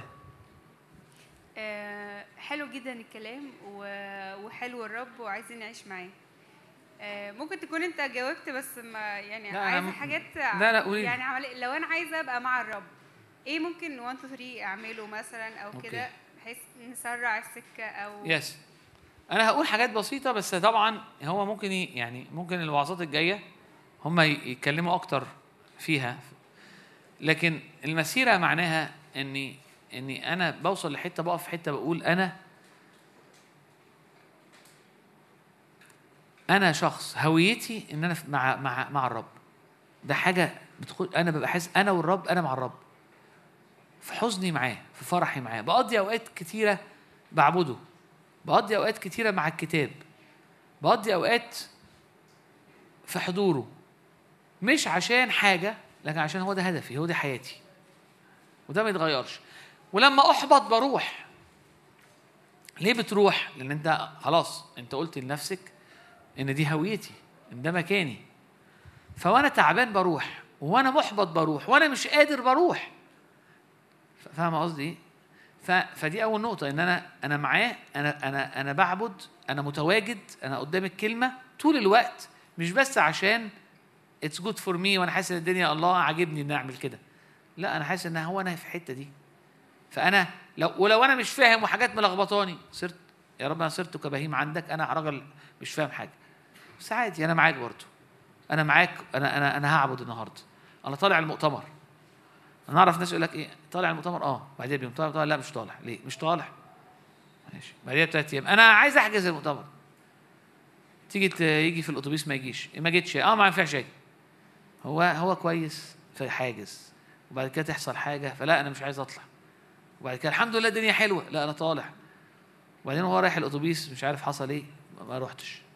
فده مثال إنه لا أنت يعني لكن أنا أنا رايح معاه. أنا I'm feeling good رايح. I'm feeling bad رايح. متلخبط رايح. فاهم قصدي؟ قيسي ده بقى على الصلاة على العبادة على القعدة قدامه على الانفتاح للكلمة على القعدة مع... أنا عايش كده. ايا كانت الظروف. ايا كانت أنا واقف فين؟ مش مهم. أنا واقف فيه. حالتي دي مش مهمة. فدي دي بداية. لكن طبعا إزاي بقى أقضي أوقات أكتر مع الكلمة؟ إزاي أدرس الكتاب أكتر؟ إزاي العبادة وأنطلق فيها أكتر؟ إزاي أستقبل من روح القدس؟ هسيب الموضوع ده إيه؟ المواضيع دي مع البشوات اللي هنا هوت يظبطوا الدنيا. يعني اجتماع الجاي اجتماع اللي بعده كده يعني. مع الخدام يعني أو الناس اللي ماسكة. يعني جاوبت شوية؟ سنة. أنا بديكي ناجتس وهم هيديكي الغدا بعد كده. ده ابيتايزر إيه تاني يا جماعة؟ إيه تاني؟ الص- الصوت حلو قوي على فكرة. أنا كنت بهزر يعني الصوت حلو. يعني لا ما تضغطش نفسك. أنا الصوت حلو. أنا شايف هو باصص في في البتاع أنا صوتي روعة. ما تتعبش نفسك مبسوط والدنيا زي الفل. آه، لو لو مثلا آه، آه. طب ما تقف عشان أشوفك. لو مثلا آه، وقت زمان خدت حلم كبير وابتديت تمشي وتطيع فيه بعد كده خدت فوق دماغك تمام؟ بعد كده بعد ما فوقت من ده ابتديت تسعى ورا تاني وبرضه خدت فوق دماغك فبعد ما يعني اتعافيت من كل دوت بقى بالنسبة لك إنك تحلم حلم كبير لا يعني خليني إيه في ال... جنب الحيطة أحسن. لا لا لا مفيش جنب الحيطة. فده ممكن يكون يعني علاجه. يبقى إيه؟ أو إزاي يكون شخص بيتخطى الفكرة دي؟ طيب ده سؤال روعة. حد سمع السؤال؟ ما هنعيده نعي- نعيده تاني معلش. عشان في واحد في ناس كانت سرحانة ورا. مش هنا في واحد سرحان ورا. اتفضل. لا يعني أنا بقول لو أنا في وقت معين استقبلت حاجة من ربنا كان حلم كبير تمام؟ فجريت وراه فخدت فوق دماغي تمام؟ بعد كده بعد ما تعافيت من الخبطة الأولى آه كملت تاني في نفس الحلم فخدت فوق دماغي تاني. ف فبقى دلوقتي عندي تساؤلات هل أصلا الحلم ده كان صح؟ أنا كنت سامحه فعلا صح ولا غلط؟ فبعد ما اتعافيت من كل ده لا ما بقتش حاجة كبيرة لا خليني جنب الحيط أحسن انت عارف زمان كان يقول لك يعني كان دايما يهزروا الناس اللي مش مؤمنه يقول لك "آه، هنعمل إيه في السماء؟ هنعمل إيه في السماء؟ بس أنا بقى عندي رد أخيرا رد فعلا هنعمل إيه؟ ده أنا مش هسيبهم يعني واحد زي يوسف ده أنا هقعد معاه مش هرحمه هقعد مش هسيب هقعد أتكلم أحاسيسه كانت عاملة إزاي وحاسس بإيه وإيه اللي كان حاصل هنا نفس القصة كان عنده حلم مش هو اللي عنده هو هو شاف حلم. والحياة انهارت. والحلم ده يتحقق خلي بالك يوسف كان بيلبس القميص الملون مش عشان أبوه بيحبه يعني بمعنى إنه إيه حبيبي أنت الابن المفضل ليا بهذا المعنى. ابن شيخوخته في ناس في في في لاهوتيين كتير رأيهم مفسرين رأيهم إنه ابن شيخوخته معناه هو الابن اللي لما كبر يعقوب ونضج شاف فيه كل ما كل ما في يعقوب. فبقى هو صورة قوة يعقوب فيه. فالكتاب يقول إنه إنه هو لبس القميص الملون لأن ده كان ال- القميص اللي بيتلبس في العيلة للشخص اللي عنده السلطة أو ال ال ال ال ال privilege يعني إيه؟ الامتياز. فهو اوريدي عاش الحلم في بيت أبوه ابتدى يشوفه بيتحقق. وبعدين اترمى في مصر. وبعدين ابتدى يكبر. وبعد كده اترمى في السجن. سنين. ده طبيعي ليوسف. طب إزاي قدر يعيش؟ لأن هو ما كانش بيجري ورا الحلم. لأن الحلم ده مش هو الموضوع. الفك الحلم ده بي- بوصله لكن هو كان في آية أنا بحبها قال لك وكان رب مع يوسف. أنا كنت زمان أقرأ مع يوسف يعني يا ربنا كان معاه مسهل له الدنيا وهو بيحاول يشجعه في في في, في المشاكل اللي هو فيها في البلاوي اللي هو بيعدي فيها. لكن لا كان في حضور قوي للرب التصاق بيوسف. ده ما كانش عادي. وده اللي خلى الحياة ش- مختلفة. ويوسف كان مستمتع بده وكان بيكبر في ده. ويوسف اتغير كشخصيته وكإنائه واتساعه زي ما كنت بحكي. فهو لو قاس الحياة بحسب قد إيه من الحلم اتحقق فهو هيبقى زي ما أنت بتقول خد على دماغه. هو ما كانش بيقيس الحياة كده. مش معنى كده الحلم مش هيتحقق. لأنه في الآخر قال له اذكرني مع فلان الفلاني اذكرني عند فرعون. هيتحقق بس أنا مش بص على الحلم. فاهم قصدي إيه؟ آه، أنا أنا كان عندي برضو حاجة شبه بتاعتك يعني عندي قصة شبه بتاعتك إنه الرب كلمني من زمان على حاجة وعشتها شوية وبعد كده رحت في حتة تاني خالص. بس الفكرة إن هي أنا شايفها في حتة تاني مش في حتة تاني قوي يعني. هو بس إيه؟ طريق طويل شوية. يعني بياخدك فاهم؟ بدل ما تمشي كده بيروح واخدك هناك خالص. عشان في السكة هناك في شوية حقول تتغذى عليها. في شوية أعداء هتكبر هتتعلم عايز يوسعك. فهو بدل ما بياخدك كده هو مشاك شوية ويروح واخدك بعد كده إيه؟ في النهاية الهدف مش الوصول للحلم. الهدف إن أنت تتراءى إن مجد الرب يتراءى على حياتك عامة. يعني ببساطة مش قصدي عليك. دانيال عمره ما رجع أورشليم. دانيال عاش طول عمره في بابل. بس اديني ربع حياة دانيال. ودي ربع إعلانات دانيال ودي عشر ربع إيه؟ وأنا أحس إن يعني مش عارف الناس اللي عايشة في أورشليم سنين قبليها ما, ما عملتش حاجة. فاهم قصدي إيه؟ وهو كان في بابل بس شاف حاجة تانية خالص. فمش دايما بيبقى أنا عيني مش لوكت على الحلم رغم ان هاخده والرب هيحققه 5 minutes. إحنا قدامنا خمس دقايق. سؤالي ونص. ماشي. مين عنده سؤال تاني؟ مين عنده سؤال تاني؟ ولا نقفل. آه سوري أنا آسف.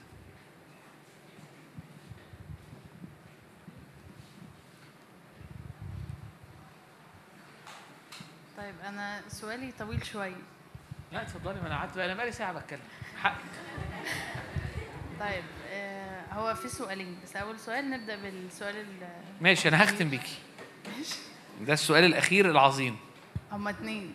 في واحد صغير وواحد كبير. ماشي. آه إزاي بشكل عملي؟ إن أنا أكون بتحرك برغم أي صعوبة في النفسية أو في الواقع عموما. بس ما أحطش أعذار زي ما أنت كنت بتقول وفي نفس الوقت آه ما بقاش مستنزفة. يعني ما بقاش اللي هو باجي مع الرب كده وخلاص. ما وإن أنا أكون مش مستمتعة بحياتي مع الرب. ما قادرة أوصل السؤال ولا إيه؟ آه آه لا السؤال واضح. ماشي. السؤال التاني؟ لا. إيه؟ إيه؟ لا ما سؤال عميق. فاديني اديني أجاوب عليه. وبعد كده ناخد السؤال اللي بعديه. اسألي اسأليهوني تاني بقى. معلش مرة تانية. قولي تاني تاني السؤال الاولاني تاني. أوكي. إزاي بشكل يعني أبسط أكتر طيب؟ لا لا اشرحي لا أنا بس بقى إزاي عشان بشكل عملي إن أنا أكون بتحرك مع الرب برغم زي ما أنت بتقول. ده إزاي أكون بعمله؟ برغم أي صعوبة تكون حاصلة في الواقع أو في النفسية أو كده.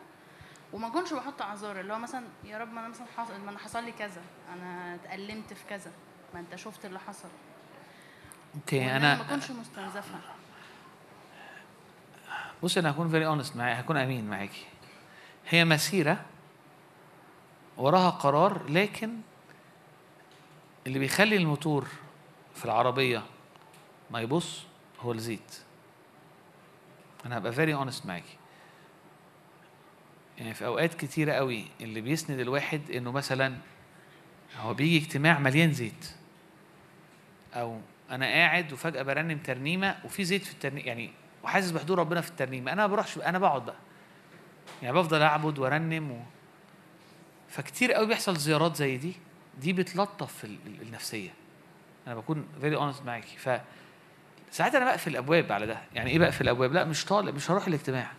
فاهم قصدي إيه؟ أو أنا في الاجتماع مش هفضل أفكر في نفس الفكرة إن أنا متضايقة. أنا بلاقي الحضور برمي أي حاجة تانية. هو ده أنا أول ما ألاقي حضور رب مش مهم أي حاجة برميها. حتى خطاياي يعني أنا متنرفز ومتضايق من نفسي بسبب حاجات غلط صعبة وحاسس إن أنا طب إزاي أعمل كده. لما هو يجي حتى الموضوع ده مش مهم. يعني بركنه مش بتناساه عشان عشان أعالج لا أنا بركنه وبعد لما بخلص باخده أشوف هعالجه إزاي؟ لكن حضوره بيشبع بيعمل حاجة فده اللي هيخلي الحياة ما فيهاش مرارة. بلا أعذار إن أنا دايما عارف بلا أعذار بحط قدامي بقى يوسف دانيال الناس دي. فبقى عارف إنه يس النفس ممكن تتضغط لكن في معونة وفي كده. هوت من خلال الزيت اللي طول النهار نازل. وعشان كده اجتماع زي ده مهم. لأنه في حضور. فالحضور جميل وبيعمل حاجة. ممكن أخش بحالة وأطلع. أقول آه بس الأسبوع اللي بعديه برضو دخلت إيش يا خش واطلع وخش واطلع. بس كل مرة بتتغير أنت شوية. كل مرة بتتغير شوية. فعادي. يعني العربية بتتوسخ. ماشي ما أنت مشيت بيها وتوسخت وهتنضفها الفرق بيننا وبين العربية إن إحنا بعد شوية إحنا نفسنا بنتغير. يعني بيبقى في طبقة كده أهو بتخلي الوساخه تلزق الوساخة ما تلزقش. بالعكس. فاحنا مش مثلا بنخش لا دي بتتغير. فهي برضو أنا رأيي إنها عارفة آه، كان يقول عليه إن هو الرب هو آه، آه، اسمه إيه جلعاد؟ بالم اوف جلعاد يعني إيه؟ بلسام. بلسان جلعاد. إن الرب زي يعني منعش. ده ده إحدى إحدى حاجات إحدى أسماء يسوع أو اسم إحدى إنه منعش. إنه إنه إنه إنه حاجة منعشة. حاجة بتشفي حاجة هو الرب. حضوره بيعمل ده حضوره. ولو أنا بحتاج حضوره في في البيت وممكن حضوره هنا وممكن حضوره في مؤتمر وممكن حضوره وأنا وأنا بتمشى وأحس بحاجة فأمشي وراها ده بيشفي ده بيغير. بس وي كان هيلب وكمان ممكن أصلي مع حد يعني في حاجات لكن ال- الكي الحضور ال ال ال ال الزيت. في سؤال تاني. أنا خلاص ده هاخد السؤال ده وخلاص. بس أنا عايز ترنيمة يعني صلي دقيقتين. أوكي. آه، السؤال التاني إزاي ف- أنت كنت لسه بتقول في وقت حزني إن أنا أكون معاه لا مش سامع خالص. بصي يا رب. إزاي في وقت حزني؟ أنت كنت لسه بتقول إنه في وقت آه. حزني أكون معاه في وقت فرحي.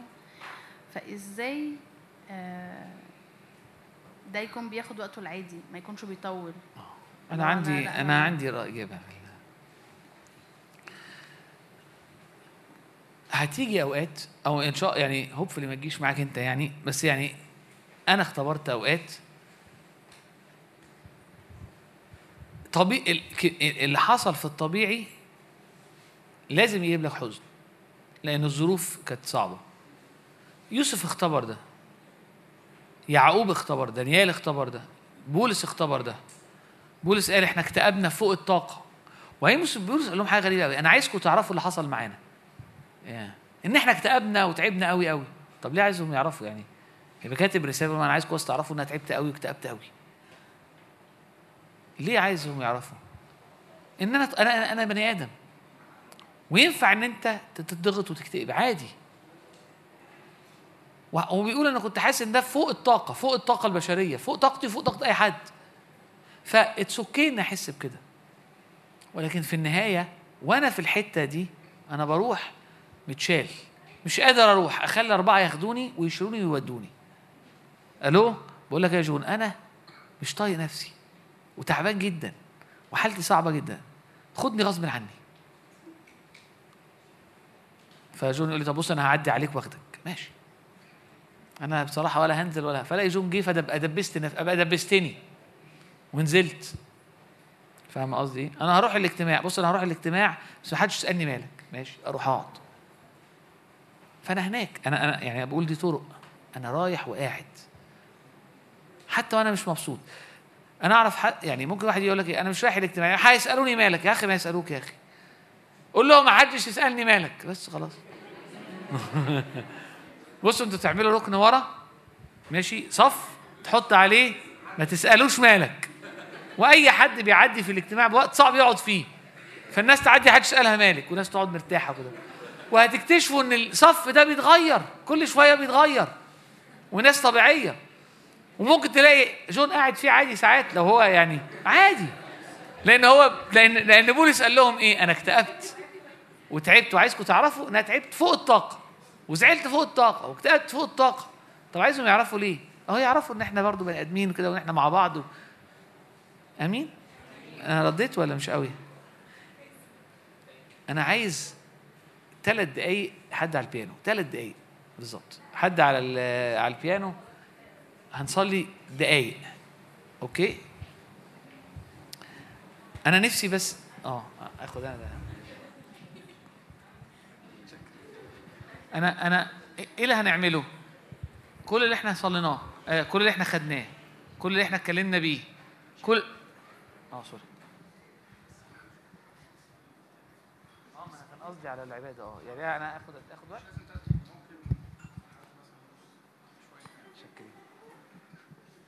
خدنا الأوكي وكله زي الفل.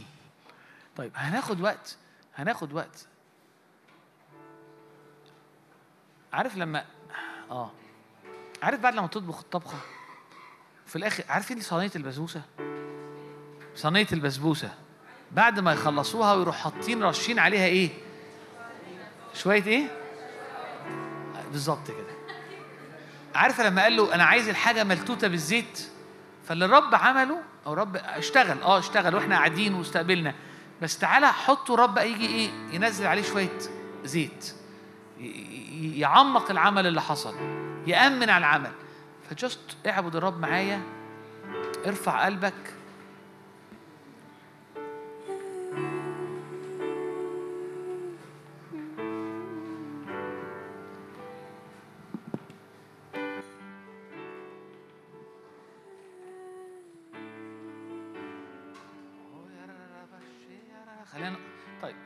بعض بس لو انت مش قادر تقف اقعد يعني مفيش مشكلة Yeah.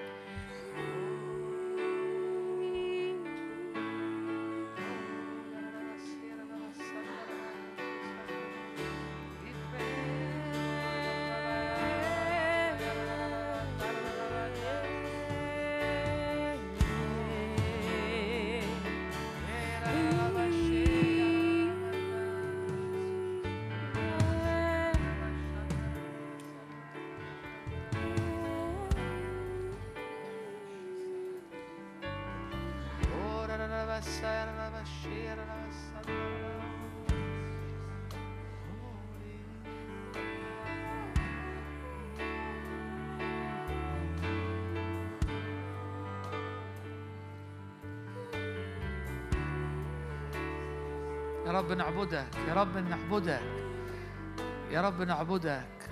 يا رب اكذبنا وراءك فنجري اكذبني وراءك فأجري. اكذبني وراءك يا رب اكذبني وراءك.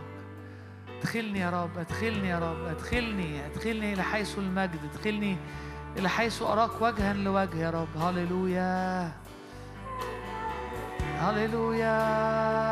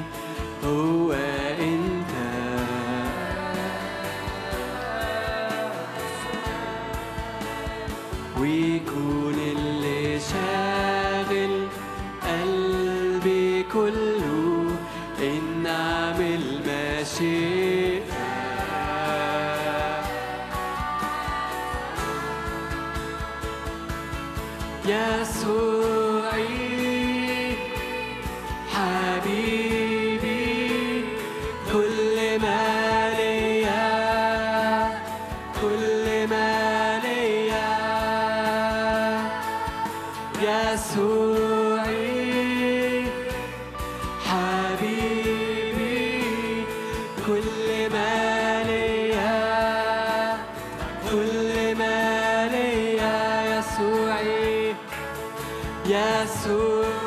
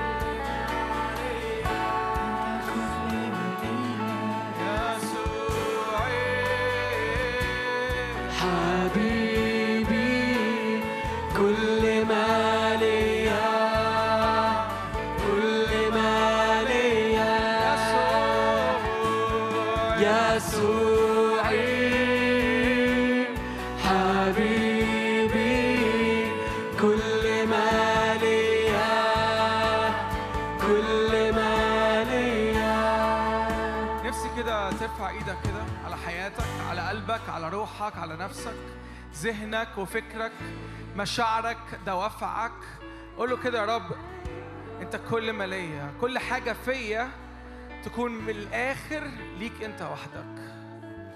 لا يبقى شيء فيا مش ملك ليك لا يبقى شيء فيا هويته مش تابعة ليك. كأنك كده محتاج تعلن ملكية الرب على كل حاجة في حياتك كل أرض في حياتك.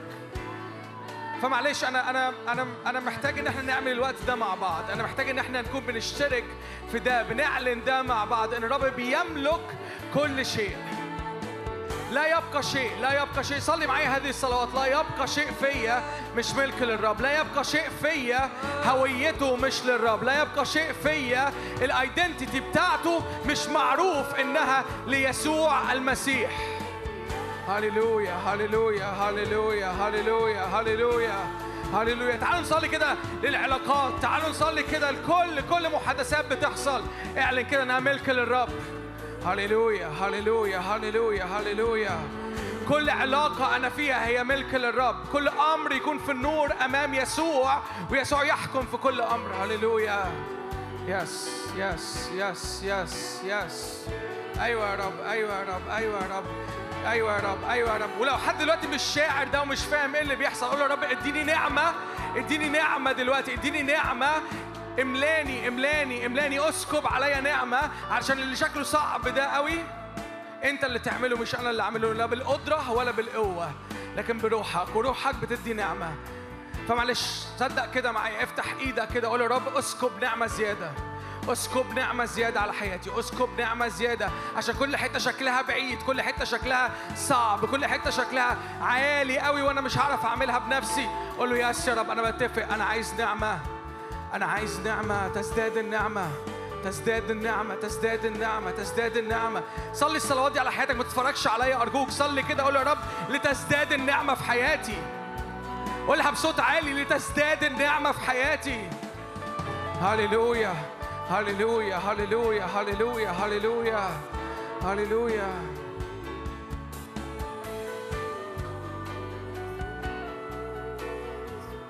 yes, yes, yes, yes.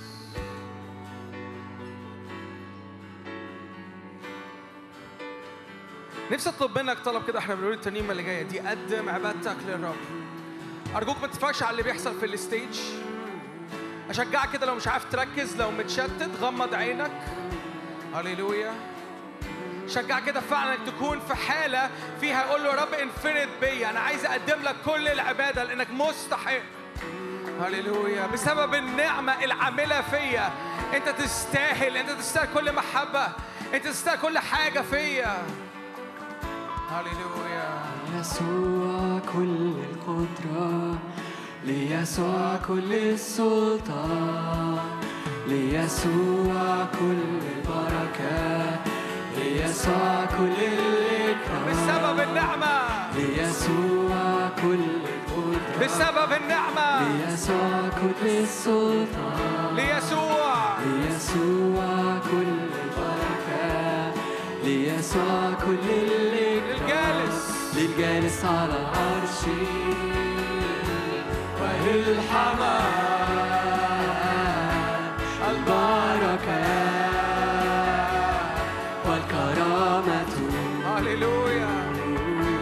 للجالس على العرش. وللحمام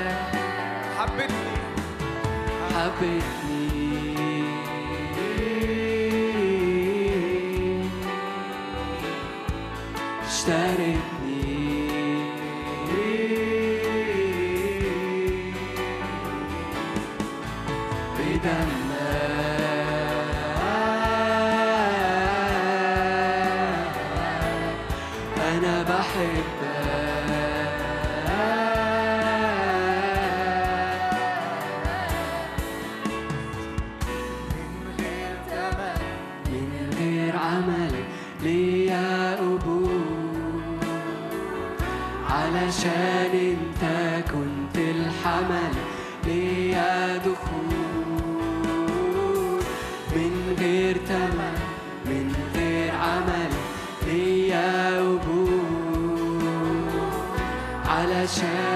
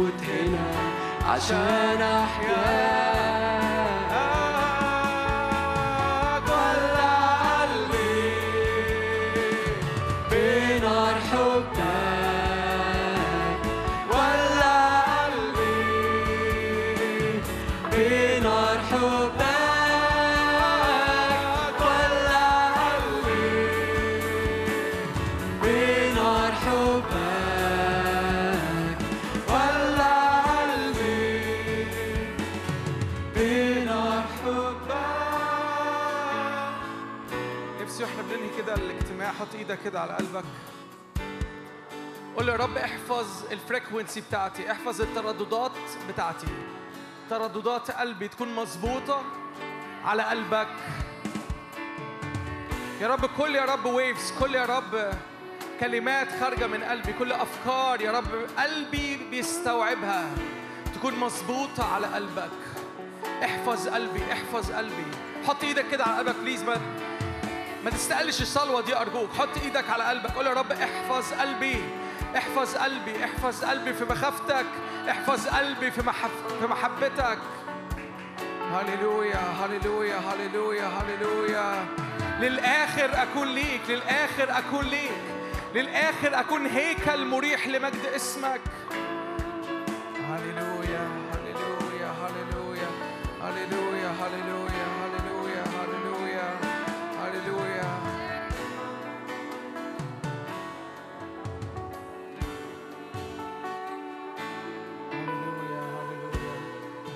قول له يا رب كده أنا بصدق إنك بتفدي بتفدي بتفدي بتفدي. في ريدمشن في فداء. في محبتك محبتك بتفدي. محبتك تفدي محبتك تفدي محبتك تفدي محبتك تفدي. أرجوك ما تحطش عينك على الألم دلوقتي ده وقت تحط عينك كده على الرب وتستقبل محبة لأن في نهر محبة خارج في القاعة. محبة بتفدي محبة مليانة نعمة بتستر. بتستر كثرة محبة بتستر. خطايا كتير قوي في محبة بتستر كثرة خطايا. هللويا هللويا هللويا. كاني عايز أقول لك كده ده وقت تتغطى بسبب النهر ده اتغطى بالمحبة اتغطى بالمحبة. هللويا. كاني عايز أقول لك اتدفى في هذه المحبة. هللويا هللويا هللويا هللويا.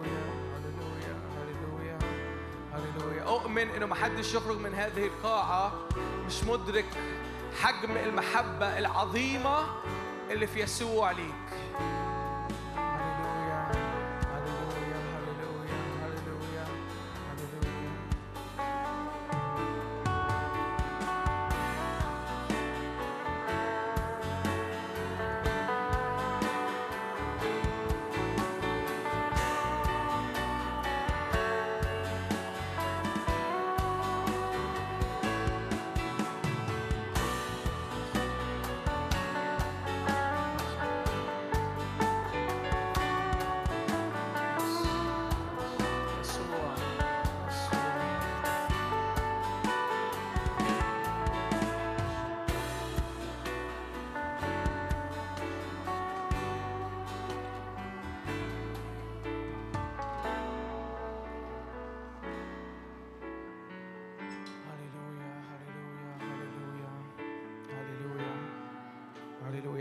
كده إيدك معايا كده كل أبواب مقفولة.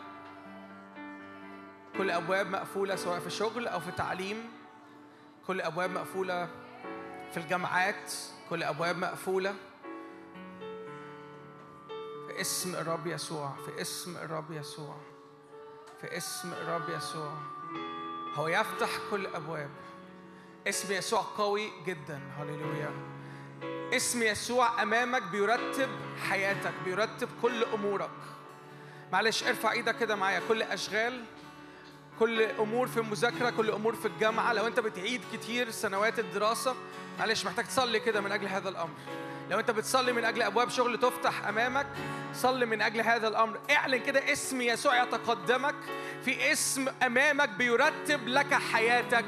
الاسم ده مش زينة الاسم ده مش شكل الاسم ده مش تقليد مش حاجة بنعملها كما لقوم عادة ده قوة سلطان تنظم حياتك. تعلن حياة على حياتك بتستقبل حياة يسوع. فمعلش انت محتاج تصلي من أجل شغلك محتاج تصلي من أجل جامعتك محتاج تصلي من أجل كل إعاقة حاصلة في البروسيس الطبيعية بتاعتك. في اسم يسوع اعلن اعلن هذا الاسم اعلن هذا الاسم. هللويا هللويا هللويا هللويا yes yes يا رب yes يا رب اسمك ينظم اسمك يرتب اسمك بيقضي على كل فوضى. اسمك بيقضي على كل روح فوضى. هللويا هللويا yes.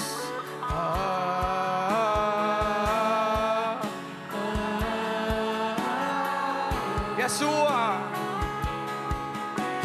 اسم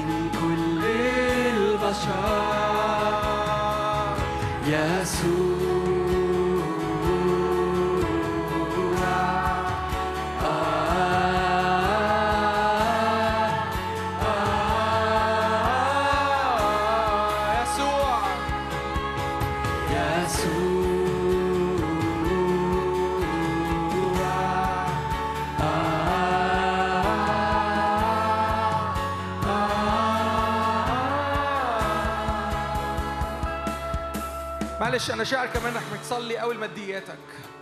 معلش ارفع إيدك كده. هللويا هللويا هللويا. هللويا هللويا. حاسس كده كأنه في ناس كتيرة هنا يعني تحت سلطان ناس تانية بسبب الأمور المادية وكأن الحاجة دي عاملة إعاقة في حياتك. أنا مش الصلوه اللي جوايا إنه يبقى في وفرة في إيديك في الماديات مش دي الصلوه اللي جوايا. أنا الصلوه اللي جوايا إنه أي أذية أي استغلال في حياتك حاسس بيه أو شاعر بيه أو بتعدي بيه بسبب إن في نقص في الماديات ارفع كده صلاتك ارفع قلبك كده على الماديات. قول يا رب مادياتي سواء مصروف سواء أمر باخده مرتب سواء أي بركة بتجيلي هو ملك ليك منك وبك ولك. هو مش بتاعتي هو مش تحت سلطان بني آدم. هو مش تحت سلطان بني آدم هو تحت سلطانك أنت. كل دخل داخلي هو تحت إيديك أنت. في اسم الرب يسوع. توقف كل أذية بتحصل بسبب الماديات. في اسم الرب يسوع. كل شعور بالاحتياج كل شعور بالفقر كل شعور بالعوز. في اسم الرب يسوع. صلي كده زي ما صليت لشغلك زي ما صليت لجماعتك. محتاج تصلي من أجل مادياتك. هللويا هللويا هللويا هللويا. يا رب انت تملك انت تملك على كل مصدر دخل داخلي. صلي معايا هذه الصلوات. يا رب انت تملك على كل مصدر مصدر دخل داخلي في اسم الرب يسوع. كل بركة مادية هي جاية من السماء. هي مش سبب شخص. أنا مش محتاج أتملق شخص. أنا مش محتاج أبقى ريليتيف لحد مش محتاج إن أنا ألعب على حد ولا أضحك على حد عشان آخد بركة مادية لأن أنت الأصل أنت السبب أنت اللي بتفتح قدامي مخازن السماء أنت اللي بتؤمر بالبركة عليا وعلى حياتي وعلى مستقبلي. هللويا هللويا هللويا هللويا هللويا. اعلن حياة الرب زي ما أعلنا اسم يسوع على الشغل وعلى الجامعة. اعلن اسم يسوع على الماديات. هللويا. يسوع يسوع يسوع يسوع يسوع يسوع هللويا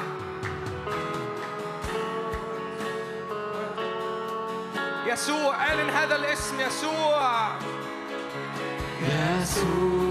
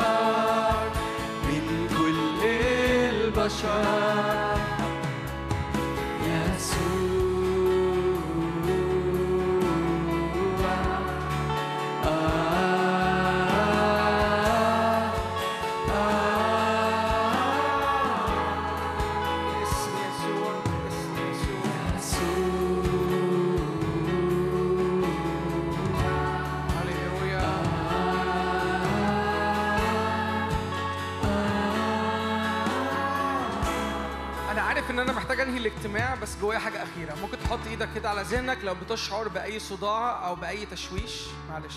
جوايا أي حد هنا مشوش أي حد هنا بيشعر بصداع حط إيدك كده على ذهنك. وزي ما صلينا الصلوتين اللي فاتوا تعالوا نعلن بس اسم يسوع على أذهاننا. اعلن كده إنه هذا المكان هو لاستعلان مجد الإبن مجد الحمل مجد يسوع. بننتهر كل روح تشويش. بننتهر كل صداع بننتهر كل حلول أرضية أنت اتعودت عليها لهذه المشكلة. كل برمجة حصلت في ذهنك إنك تفرك لما تبقى مصدع إنك تطلع تشرب قهوة إنك تجيب شاي إنك تعتمد على أي مسكنات. كل برمجة أنت اتعودت عليها في اسم الرب يسوع. يا رب جيلنا ما يكونش تحت ضغط في اسم الرب يسوع. هذا الجيل يا رب يرفع من عليه وجه النقاب. يفنى يفنى في هذا الجبل يا رب كل محدودية في الذهن. كل محدودية في الذهن كل محدودية في الذهن. كل محدودية كل محدودية كل محدودية. في اسم الرب يسوع في اسم الرب يسوع. كل تعامل مع مشاعر بيؤدي لصداع. في اسم الرب يسوع هللويا.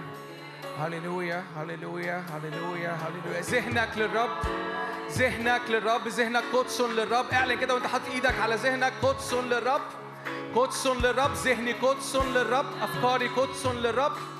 هللويا هللويا هللويا يأتي إلى انتهاء يأتي إلى انتهاء.